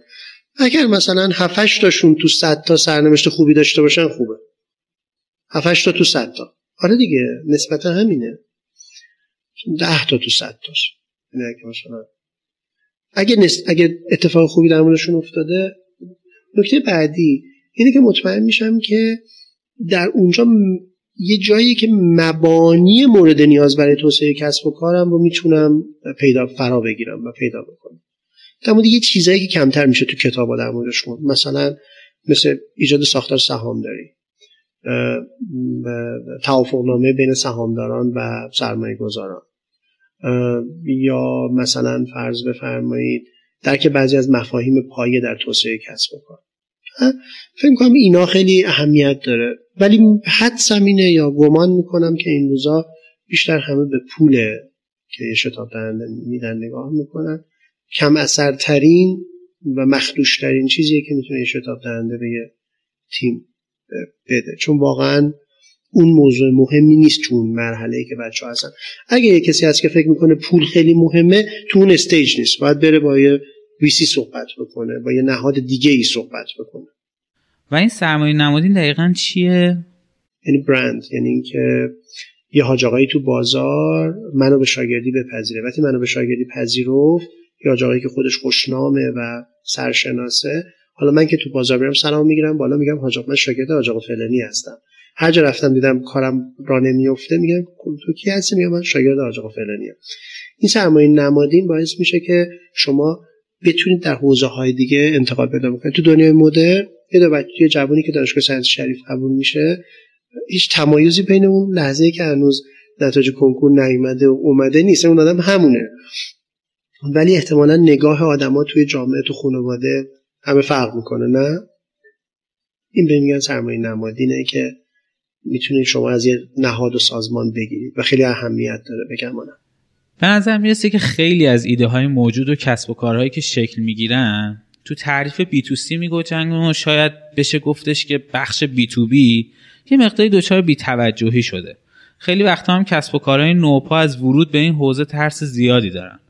با توجه به این موضوع و اینکه تو صحبتاتون گفتید یکی از کارویژه های کارخونه نوآوری برقراری ارتباط بین کسب و کارهای کوچیک و بزرگه و در واقع شما بستر این ارتباط رو فراهم می‌کنید اول از همه دوست دارم نظر شما رو درباره این موضوع بدونم که آیا چنین پیشفرزی رو قبول دارید یا نه و اینکه لطفا از چارچوب ها و قواعد مورد نیاز برای همکاری B to B بین استارتاپ ها و شرکت های بزرگ برامون بگید. از اینکه وقتی ما در مورد کسب و کارهای نوپا و به خصوص استارتاپ ها حرف می‌زنیم این فرض scalability فرض مهمیه.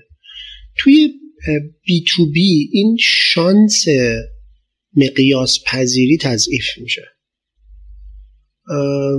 اونجا بیشتر اسمیا هستن. چیزای بدی هم نیستن. شرکت های کوچیکی که فناورن می‌تونن در خدمت شرکت های بزرگتر باشن تامین کننده نوآوری براشون باشن تامین کننده کالا باشن یا کالای نیم ساخته باشن یا ساب سیستم و سیستم بهشون تحویل بدن. اما محل تشکیکه که آیا خدمات بی تو بی به صورت عموم یا کالاها در فروش B to B قابلیت scalability داره یا نداره و چون قابلیت scalability نداره کمتر مورد توجه قرار می‌گیره معمولا در فضای استارتاپی تمایل همه به یک کسب و کارهاییه که scale پیدا مقیاس پیدا بکنه و معمولا مقیاس برای نیازهای معنی داره که همه گیره عمومیه ما داریم استارتاپ هایی که تو niche market هن. مثلا برای گروه خاصی هن. برای دسته خاصی هن. این یه موضوع. موضوع دوم پیچیدگیه. وقتی که شما با یه business می‌خواید کار بکنید معمولا نه همیشه. حجمی از مذاکره و توافق و پیشفرض و قرارداد لازمه که خب این هم دوباره مانعی برای برآورده شدن برای این موضوعه. اما وقتی در مورد corporate startup engagement صحبت می‌کنیم در مورد این صحبت می‌کنیم که آیا یه استارتاپ می‌تونه carrier نوآوری باشه بره داخل یه سازمان بزرگ؟ نه به معنای اینکه تأمین کننده اون سازمان باشه به معنای اینکه بشه بخشی از اون سازمان اون سازمان بیاروش اینوست کنه امنه بشه توی اون و چیزایی از این دست دو تا مفهوم کاملا متفاوت رو دنبال می‌کنیم و باید به این توجه کرد و برای شرکت های نوپا و کوچیک که این قسمت از رادیو فول استک رو میشنون و دوست دارن بیان و با شما همکاری کنن چه پیشنهادایی دارید و آیا مسائلی دارید که اونا بتونن براتون برطرفش کنن؟ ما رو بخواید در مجموع همابا همیشه علاقمند هستیم که بتونیم با شرکت های نوپایی که در مراحل اولیه هستند در ارلی استیج و مناسب برای حضور در برنامه های شتابدهی هستن همکاری بکنیم. صادقانه اینه که نوع همکاری ما تبگونه ای طراحی نشده که برای یک کمپانی که در مرحله جذب پول بریج یا دقیقت یا مثلا سریزه یا سیدمانیه بتونیم باشون همکاری بکنیم. و فکر می‌کنیم اگر هر کدوممون بتونیم در اون پوزیشنی که خودمون رو کردیم تعمیق بشیم این کارسازتر و موثرتر خواهد نمونه ای دارید از کسب و کاری که تو کارخونه نوآوری بوده و الان شناخته شده و موفقه و رشد خوبی داشته؟ آره یه چند تایی هستن. حالا در کارخانه نوآوری در امتداد یعنی در چون این زمان در این کاری که ما می‌کنیم خیلی اهمیت داره. در اون مثالی که زدم در مورد ماهی آزاد و تخم‌ریزی که می‌کنه. به حال ما داریم در مورد تیم هایی صحبت می‌کنیم که خیلی در مراحل اولیه هستن و زمان می‌بره تا اینها رشد بکنن. ولی آره مثلا فرض بفرمایید اگر بخوایم بگیم در خانواده ما مجموعه مثل نوار هوما اینا مجموعه هستن که در طول مدت بزرگ شدن و الان اسمشون به گوش می‌رسه و شنیده میشن. بسیار عالی.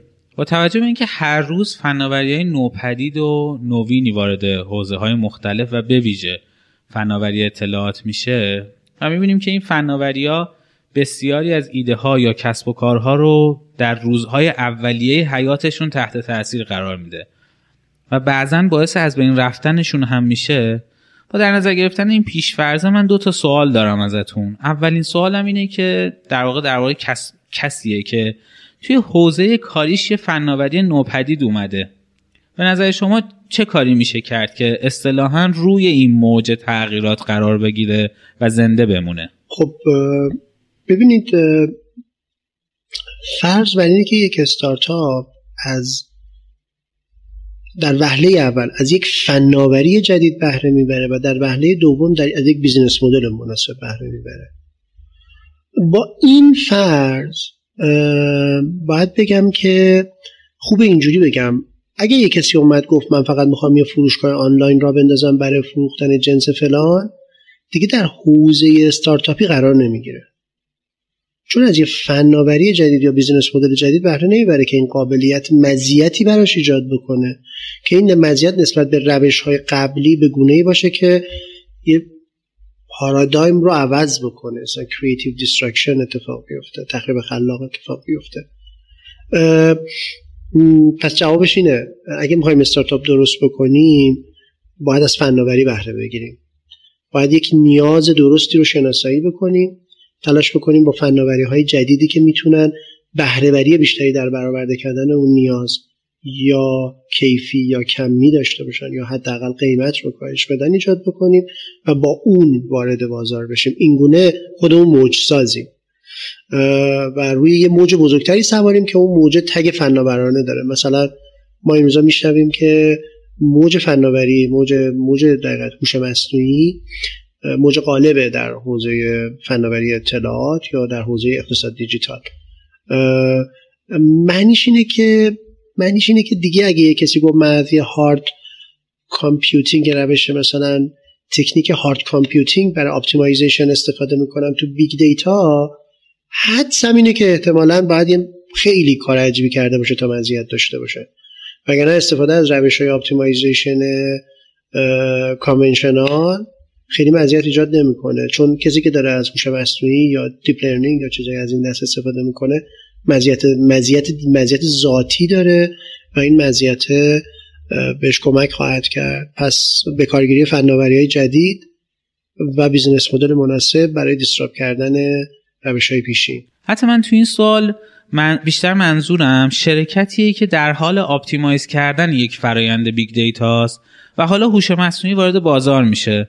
تو این شرایط عکس‌العمل من به عنوان یه شرکت فن... یه شرکتی که یه فناوری نوپدید داره به سمتم میاد چی باید باشه؟ در حوزه در حوزه شرکت های تثبیت شده و بزرگ ادبیاتی وجود داره که این شرکت ها در عین اینکه دارن exploitation یعنی عملیاتشون رو انجام میدن باید exploration هم بتونن انجام بدن.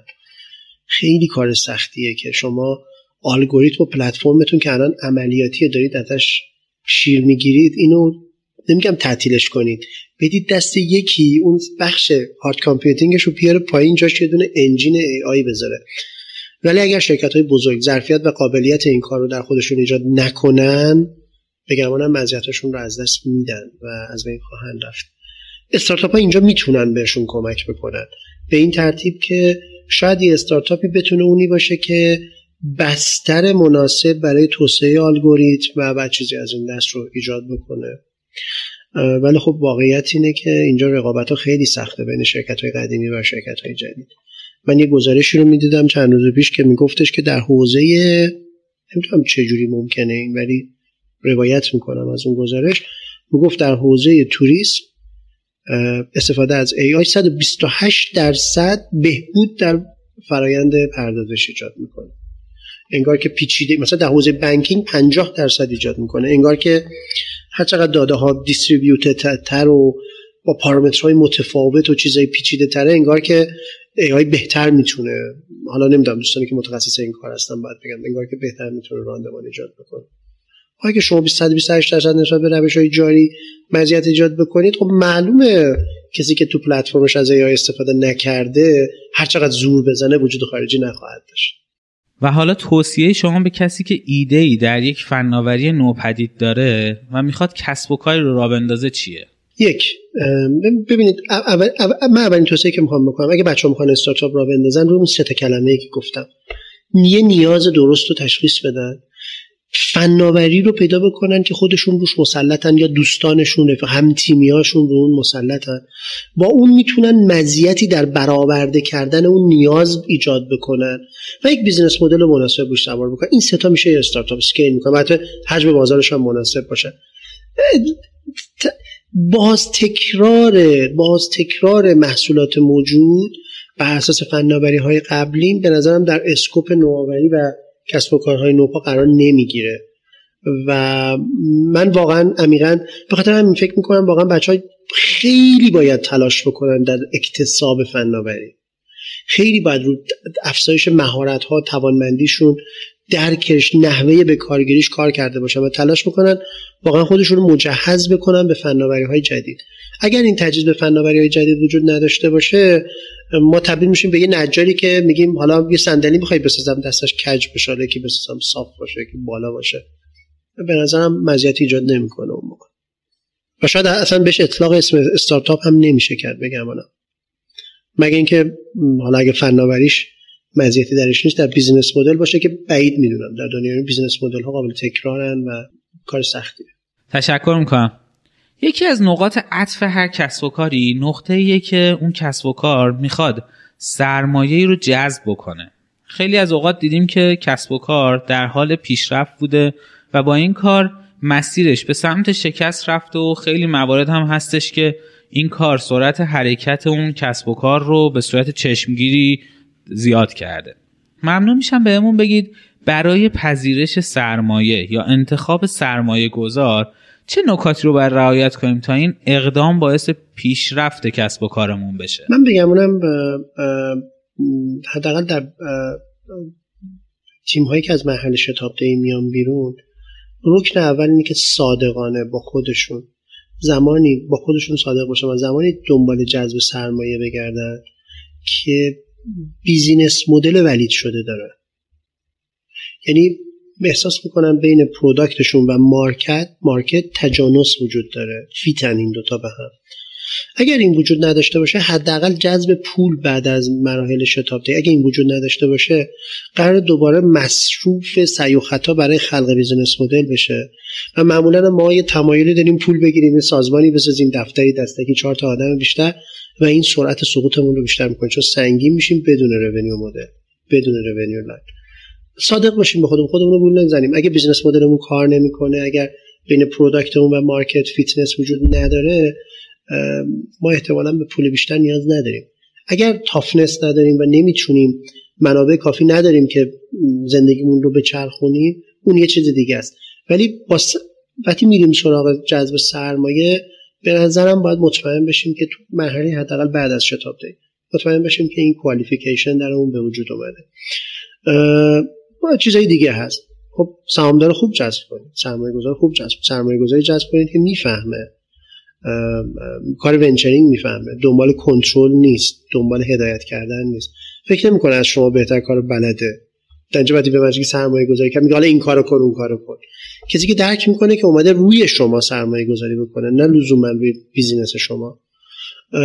خودش تجربه داره. خودش قبلا کارآفرین بوده یا کارآفرین منظورم سبقه کارآفرینی در اون تیم investor وجود داره. ticket size مناسب بگیریم. اگر دو میلیارد تومن پول لازم داریم دو میلیارد تومن بگیریم. نه یک و نیم بگیریم نه سه میلیارد تومن جفت اینا کشنده است. درک کنیم که lean startup یه فراینده که باید ما با تا مدت های طولانی ادامش بدیم. تلاش برای با اولین invest شرکت عریض و طویل ایجاد کردن کمکی به تثبیت business ما نمی‌کنه. خیلی از بچه ها اولین invest فکر می‌کنن باید شرکت عریض و طویل ایجاد بکنن و همین عامل شکستشون میشه. اون درک استارتاپیشون رو می‌ذارن کنار. یکی از اتفاقاتی که همیشه تو زیسبوم کسب و کار و فنا و اطلاعات خبرساز میشه و برای من که خوندن دربارهش و پیگیری کردنش جذابیت زیادی داره یه عبارتیه به عنوان کوپیتشن که به فارسی بهش رقابت همکارانه گفته میشه. که در واقع به اقدام های همکارانه ای که بین شرکت های رقیب اتفاق میفته گفته میشه. ممنون میشم برامون یه مقدار این مفهوم رو بازش بکنید و اینکه مزایا و معایب این همکاری برای خود اون شرکت ها و از اون مهمتر برای مشتریاشون چیه؟ حالا بعدی در کمپیتیشن صحبت می‌کنیم به نظرم در اولین قدم به رسمیت شمردن نقش رقیب در رشد من و این خیلی پارامتر موثریه. چون وقتی دو نفر تلاش می‌کنن با هم در یک مارکتی رشد بکنن رقابتشون رقابت سالمشون و رقابت محترمانشون با هم دیگه باعث نوعی از تابوندن نور بیشتر به اون فضا شفافتر شدن شفافتر شدن منظورم روشن شدن زوایای پنهانش و resource بیشتر در اختیار داشتن برای کاویدن و رشد دادن اون زیست‌بوم و اکوسیستم. ضمن اینکه رقابت باعث میشه که به نظر می‌رسه benchmark ی به وجود بیاد که هم در ما انگیزه به وجود بیاره هم feedback بازار رو ممکن بکنه. ببینید وقتی شما دو تا رقیب در بازار نیستن feedback بازار برای من محسوس نخواهد چون شانسی برای جایگزینی وجود نداره. پس رقیب به من کمک می‌کنه که اگه من دارم بد رفتار می‌کنم قبل از اینکه کلا نابود بشم به من مردم با انتقالشون به مشتبه تامین کننده دیگه به من نشون بدن که اشکالی در کار من وجود داره. در چیزهایی میشه اون موقع موقع مشارکت یعنی مساعدت و مشارکت ایجاد کرد. مثلا فرض بکنید جایی هستش که نیاز جمعی دوتا مجموعه است. شاید بشه مشارکت های ایجاد کرد و به جای رقابت منابع مشترک گذاشت برای توسعه بعضی از زیرساخت ها و چیزهایی از این دست. ولی به نظرم ما در ایران با این موضوع با این مفهوم فاصله داریم. اگر اجازه بدید من دوستم یه مقدار بیام عقبتر و تصویر بزرگتری از فضای کسب و کار رو ببینم و درباره جهتگیری این اکوسیستم تو کشور ازتون سوال بپرسم. بعضی از افراد معتقدن که ما داریم دقیقا کپی برداری می‌کنیم از کشورهای بزرگ این حوزه. حالا بعضی کشورهای غربی رو میگن و بعضی دیگه هم کشورهای شرقی رو به عنوان الگوی ما معرفی می‌کنن. به نظر شما ما دقیقا داریم پامون رو جای پای اونا می‌ذاریم یا نه؟ مدل و مسیر جدیدی رو داریم طی می‌کنیم. به طور کلی ممنون میشم نظرتون رو درباره چشمانداز آینده و منزلهای پیش روی زیسپون فناوری اطلاعات ایران بدونم. به نظرم می‌رسه که هم الگوگیری بوده الگوگیری از شرق در بخشهایی از مجموعه های حاکم بر این اکوسیستم بوده الگوگیری از قبل بر بخشهایی بوده. بگمانم در بخش خصوصی عمدتا الگوگیری ها از غرب بوده. شاید در بخش های حاکمیتی الگوگیری از شرق درشون بیشتر بوده. در کل اکوسیستم نوآوری رو عرض می‌کنم. دلیل هم داره. وقتی در مورد بخش خصوصی صحبت می‌کنیم چون بنیانش بر سرمایهداری شخصیه این بیشتر احساس قرابت می‌کرده با مدل ها و الگوهایی که در نظامات غربی وجود داره. و شاید اقتصاد دولتی ما احساس قرابت بیشتری می‌کرده با مدل های سنترالیزمی که در شرق وجود داره. شاید خیلی هم طبیعی باشه این دوتا مدل که اینجوری شکل گرفتن. در بخش های حاکمیت به معنای دولت تلاش کرده که نظامات و ترتیبات این اکوسیستم رو شکل بده. عمدتا در این سالها معاونت علمی خب تلاش خیلی زیادی کرده. بگمونم در اونجاها شما مدل هایی رو می‌بینید که کمی هم جوشش از پایین وجود داره. یعنی جوشش از زیسپون وجود داره. تلاش های صورت گرفته برای اینکه مدل های بومی خلق بشه. حرف معطوف به آینده بزنم که به نظرم خیلی جالبه. اما امروز در جایی ایستادیم که اگر اکوسیستم کارآفرینی کشور تلاش نکنه یک الگو و مدل جدید از دل و نقد الگوی قبلی بیرون نیاره احتمال خیلی زیاد موفقیت های درخشانی رو نمی‌تونه شکل بده. ما به این بلوغ رسیدیم که بعد از کلی مشق کردن حالا بفهمیم که یه جاهایی از این سیستم کار نمی‌کنه. و احتیاج به بازآفرینی به احتیاج به تصیح تدقیق داره. و حتما باید برای این موضوع اقدام بشه. و نکته خیلی مهمی که وجود داره در اینجا بگمونم اینه که ما درک کنیم که ساخت اقتصاد در ایران یک ساخت هیبریده. شما مثلا گزارش های اخیر می‌گفت 250 هزار میلیونر در ایران دارید. از یه طرفی هم میگن 90 درصد اقتصاد کشور در اختیار دولته. این یعنی شکاف عجیب. به خاطر اینکه اون 10 درصد ثروت احتمالاً در اختیار اون 250 هزار تاست و این دیگه هم که در اختیار دولته که در اختیار دولته. این شکاف عجیب خودش یک اختزاعاتی داره التزاماتی داره. به نظرم باید به اینا توجه کنیم. ما احتیاج به یک مدلی داریم که این مدل کار کنه. خیلی در سالهای اخیر این S&P 500 ایران جابجا نشده نه؟ به دلایلی به نظرم. یکی از دلایلش این ثباته اینه که شاید یه تعدادی از این کمپانی ها کمپانی که در لیست 100 شرکت برتر ایران مثلا هستن بهرهمند از انحصارن بهرهمند از راند خب تو این مدل شما نیاز, نیاز به الگوهای متفاوتی دارید برای اینکه نوآوری رو بتونید در دل اون سازمان ها ببرید. فشار اقتصاد به معنای فشار ذاتی اقتصاد برای رقابت می‌کنه که شومپیتر میگه برای اینکه یه کسی بیا جای کسی دیگه رو بگیره و یه رقابتی به وجود بیاره شاید لزوما این کار نکنه. چون شاخص های اقتصادی کلان خب خیلی بعضی از فعالین اقتصادی در این حوزه احساس آرامش می‌کنن. و احساس رقابت نمی‌کنن. و با توجه به این توضیحاتی که دادید به نظر شما و برای حرکت های آینده بهتر بیشتر به غرب نگاه کنیم یا شرق؟ من شخصا چون فکر می‌کنم که هر چقدر که سیستم ها خود خودگردانتر یعنی خود اتکاتر باشن کارآمدترن باورم بر اینه که اگر ما بتونیم به سمتی حرکت بکنیم که با لحاظ کردن اختزاعات فرهنگیمون و اختزاعات اجتماعیمون مطلوبیت های اقتصادی اجتماعی مطلوبیت های فرهنگی اجتماعیمون از الگوهای توسعه مالکیت فردی و گسترش مالکیت فردی و تکسر و تکسر دارایی در نزد عموم مردم و رقابت بین همه مردم بهره ببریم به نظرم پایدارتر و سستین، سستینتره پایاتره ماناتره. به گمانم و سیستم های centralize ماناییشون انرژی بیشتری می‌خواد. نگهداریشون و مانایی درشون حفظ کردن. ولی اگر ما بتونیم کاری بکنیم که با رعایت اون مواردی که عرض کردم که اقتضائات اجتماعی فرهنگیمون رو لحاظ بکنیم بتونیم این تکثر رو به وجود بیاریم به گمانم بهتر کار خواهد کرد.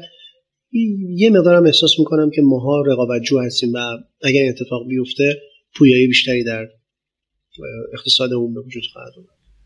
هم صحبتی با شما بسیار لذت بخش بود و نکات زیادی ازتون یاد گرفتم. به عنوان آخرین سوال ممنون میشم به همون کتاب یا فیلمی معرفی کنید که یا روی شما تاثیر زیادی گذاشته و یا اینکه به نظرتون می‌رسه خوندن یا دیدنش برای شنونده های ما مفیده. من یه عادتی دارم که افراد من فکر می‌کنم هیچ چیزی به اندازه آدم ها رو آدم ها اثر نمی‌ذاره. پس اول افراد و بعد آثارشون که کتاب یا فیلمه که تحت تاثیرم قرار دادن و در اطرافم به وضوح بگم. این رو یک رسم خوب می‌دونم. و فکر می‌کنم که گفتن این مهمه که شما در مورد کسانی که رو شما اثر گذاشتن و آثاری که از اونها رو شما اثر گذاشته صحبت بکنه به خاطر همین بدون که بخوام تبلیغ چون صفحه من صفحه پرایوت با صفحه عمومی با خیلی کمه فالووره پس تبلیغ برای صفحه نیست.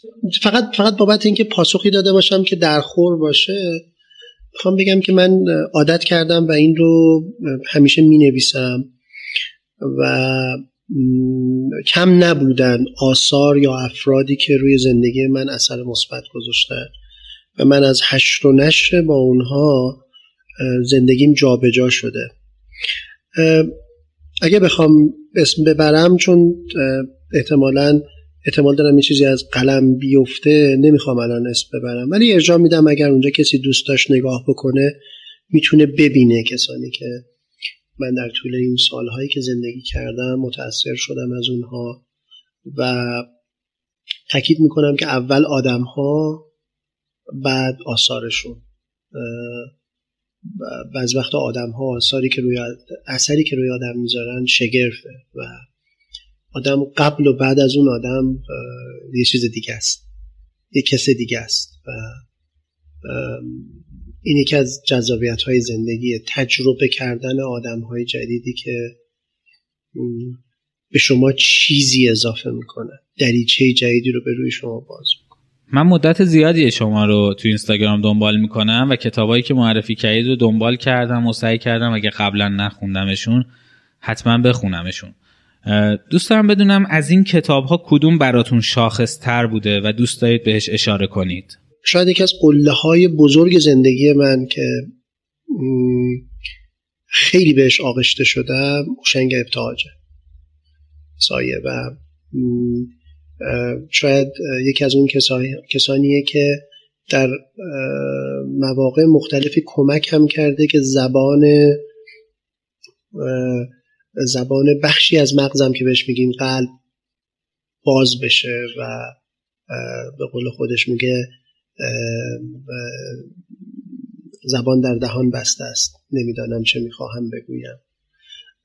ولی این مرد این پیرمرد که من خیلی وقتا گفتم ای کاش پدر بزرگ من بود. عاشق این بودم که چنین پدر بزرگی می داشتم واقعا یکی از کسانیه که خیلی رو من اثر گذاشته از دهه هفتاد سالهای 1371 72 همیشه محشور بودم باهاش و در شرایطی که احساس می‌کردم چیزی در وجودم هست که با گفتن نمیشه به زبون بیاد. به سمتش رفتم و تلاش کردم چیزی ازش بخونم. به نظرم یکی از افراد بسیار بسیار تاثیر گذاره در اطراف من.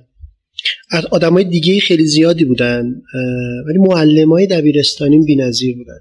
یعنی اگر بخوام بگم که اولین کسانی که برای دریچه جدیدی رو به عالم برای امکان جابجا جا شدن برای برای افق گشایی برای من باز کردن واقعا معلم ها بودن. معلم هایی که آدم سرراش خیلی کسا قرار می‌گیرن ولی بعض وقتا عجیبه که شما مثلا معلم های یه دوره نه قبلش نه بعدش. تقریبا همشون رو به خاطر بیارید. من شانس اینو داشتم که توی دو تا از بهترین دبیرستان های کرمان درس میخوندم و آدمایی که اونجا بودن نقش موثر به سزایی داشتن در افق گشایی و باز کردن افق دید من به آینده. و به شدت تأثیر گذار بودن و به شدت سمر بخش بودن. از یه طرف هم شاید پاسخ به سوال شما اینه که بگم من عاشق یه بیتی هم که اینجا هست. میگه خونکان قمار بازی که به باخت هرچه بودش بنماند هیچش الا حوس قمار دیگر. شاید شانس آغشته شدن به این سبک از زندگی این شانس رو داده که لحظه خیلی از لحظات زندگیم اونایی بوده که شما میگید و به خاطر همین الان سختمه که یکیشو بکشم بیرون. چون نگاه می‌کنم می‌بینم خیلی هاشون خیلی هاشون آغشته به اتفاقاتی هم که مسیر زندگی رو عوض کردن و کمک کردن که یه اتفاقی بیفته توش بهتر بشه و جای جدیدتری بیستیم. اینجا سوالیه که سوال سختیه ولی جذابه به خاطر اینکه یادآور کل کلیت زندگی آدمه و آدم رو می‌بره به تمام تک تک نقاط عطفش همه ما نقاط عطف خیلی زیادی داشتیم. می‌تونم آرزو کنم برای آدمایی که میشنون حرفامونه که هر لحظه زندگیشون نقطه عطف باشه. امیدوارم این اتفاق برای زندگیشون بیفته و انگار که مستاق این شعر باشن. میگه بیزارم از آن کهن خدایی که تو داری. هر لحظه مرا نو خدایی دگر استی اینکه هر لحظه زایده بشن. دوباره از نو دوباره از اول یه چیزی رو کشف کنن و لذت کشف کردن تا لحظه مرگ همراه هممون باشه. که بگم اونم هیچ چیزی جذابتر از لذت کشف کردن نیست. و از این منظر شاید اسپردن از آدما خیلی سخت باشه. الان که دارم فکر می‌کنم از سعید رحمانی که واقعا برای من نقش یک استاد بزرگ رو داره. علی پایا هاشم رفی تبار محسن بهرامی یه دوجین آدمن که هر کدومشون یه جوری یه امضایی پای من گذاشتن و وقتی شما صحبت می‌کنید میگید من در امتداد سنت یه سری آدمم. و من شخصا خیلی باور به این دارم که در امتداد سنت آدم ها بودن مهمه. پیوسته بودن به ریشه ای که شما در امتداد مهم نیست که مهم نیست که صد درصد اون رو تایید کنید. مهم اینه که در امتداد یک ریشه باشید و امیدوارم که به حال همه بچههایی که میشنون تجربه خوب داشته باشن تو زندگیش. تو دفتر کار شما یه تابلو جالبی هست که دوست دارم در موردش ازتون سوال کنم. برای اینکه بعد شنونده هم تصویر سازی بشه یه تابلو بزرگی شاید با طول دو متر و عرض یک متر که روش حدودا 50 تا عکسای 15 سانتی سیاسفید از افراد مختلف چسبیده شده. افرادی که بعضا مشهورن و بعضی دیگه حداقل برای من اصلا شناخته شده نیستن. بعضی از این افراد ایرانی و بعضی دیگهشون در واقع غیر ایرانی. و شعری هم که الان خوندین به عنوان یه تابلو کوچیک تو گوشه سمت راست این تابلو و بالاترین جاش چسبونده شده. و البته نکته جالبش برای من اینه که دقیقا وسط این تابلو به عنوان تنها عکس رنگی عکس کسیه که این سالها شاید جز معروف ترین آدمای دنیا باشه. ممنون میشم درباره این تابلو و عکس های روش بگید و به ویژه اگر دوست دارید درباره اون عکس رنگی هم برامون بگید. این تابلو در طی سالیان هر چقدر که من زندگی کردم و آغشته شدم مثلا اینجا کسی هستش که من رساله دکترام رو ایدش رو از کارهای اون در هاروارد برداشتم. یا آقای اسم چارلز لیبر یه تعداد زیادی از اینها کسانی هستند که دنیای مدرن به معنای درک ما از عالم جدید رو در حوزه science خلق کردن. من علاقه وافر و بینهایتی به science دارم به علم دارم و به عنوان یه علاقمند به علم به ترویجش خیلی می‌خونم دوست دارم فکر می‌کنم که تعدادی از اینا اونا بعضی از اینا آدمایی که اینجا می‌بینید گرهگشایان فلسفی هم فیلسوفان بزرگی مثل پاپر مثل هایدگر مثل کسانی که به حال من بهشون آغشته شدم. بعضشون همین افرادی که اسپردم سعید رحمانی هاشم رفی تبار علی پایا کسانی که در مسیر زندگی من به گونه بولد بودن که بعدشون مشهور نیستن مثل ریکتو اکسلر یک کسیه که برای اولین بار نانو ماشین ها و مولکولار ماشینری رو مطرح کرد. یا مثلا ریچارد سمالی که در یه دیبیت طولانی با اون تفکراتش رو سوال برد. اما اون فردی که شما میگید ایلان ماسکه خاطر اینکه فکر می‌کنم که یه ویژگی داره که اون ویژگی قابل توجهه. و اون هم نامحدود دونستن ظرفیت های ذهن انسان برای خلق چیزهای جدیده که تنها محدودیتشون فیزیک باشن. این گستره وجودی انسان رو احتمالا کمی بیشتر خواهد کرد. اتشی که در وجودش هست برای اینکه در حوزه های مختلف اثرگذاری هایی بذاره که فارغ از تصور و خواست ماست به گمانم ممتازش کرده. اما دلیل رنگی بودنش فقط اینه که دستیار من این رنگی چاپ کرده و اینجوری نیستش که مثلا برتری در ذهن من برای انتخاب این بوده من برتری و مزیتی دادن وجود داشته باشه. اما عمیقا در وجودم نسبت به بقیه کارآفرینان عصر حاضر بهش احساس قرابت ذهنی بیشتری می‌کنم. یا این حرف درستی نیست بیشتر برای من الهام بخش است. اگر بگم کی برام خیلی الهام بخشه در دنیای امروز می‌تونم بگم یکی از اون افراد ایلان ماسکه که به واسطه این چیزی که گفتم اینکه باوری به این باور به این که ما تا اونجایی می‌تونیم بریم که فیزیک اجازه میده. و این خیلی خیلی نکته مهمی انگار هیچ محدودیتی غیر از طبیعت سر راه شما برای توسعه چیزهایی که می‌خواهید وجود نداره. تابلو عزیزیه و برای من خیلی الهام بخشه چون به هر کدوم از این آدما که نگاه می‌کنم احساس می‌کنم که کانتریبیوشن برای بشریت چقدر اهمیت داره. دریچه ای رو باز کردن و به یادگار گذاشتن و از ما تنها چیزی که میمونه امتدادمون در آدمهایی که بهمون آغشته میشن. واقعا تنها چیزی که احتمال داره بمونه و دست در نرس انتقال پیدا بکنه. و این خیلی اهمیت داره. خیلی اهمیت داره به نظر. خیلی از اینا موثر بودن در شکلی ذهنیت های من. خیلی هاشون موثر بودن. معنیش این نیست که من تابع اونها ولی به حال شنیدن افکار اونها باعث شده که من به فکر فرو برم با چیز جدیدی آشنا بشم و کمکم بکنه که با اون فکر با اون سواله یه بار دیگه برم و قور بکنم. از یه طرفی هم برای من این یک جور قدردانیه. قدردانی در تراز شخصی خودم. برای اینکه بگم که به جای سلبریتی ها به نظر من این آدما سلبریتی بشریت هم. نظر من این شکلیه. و فکر می‌کنم که مهمه خیلی ممنونم از وقتی که در اختیار ما گذاشتید و سوالات ما رو جواب دادید. ما تو سکان آکادمی مسئولیت اجتماعی رو دنبال می‌کنیم که آموزش با کیفیت به زبان فارسیه.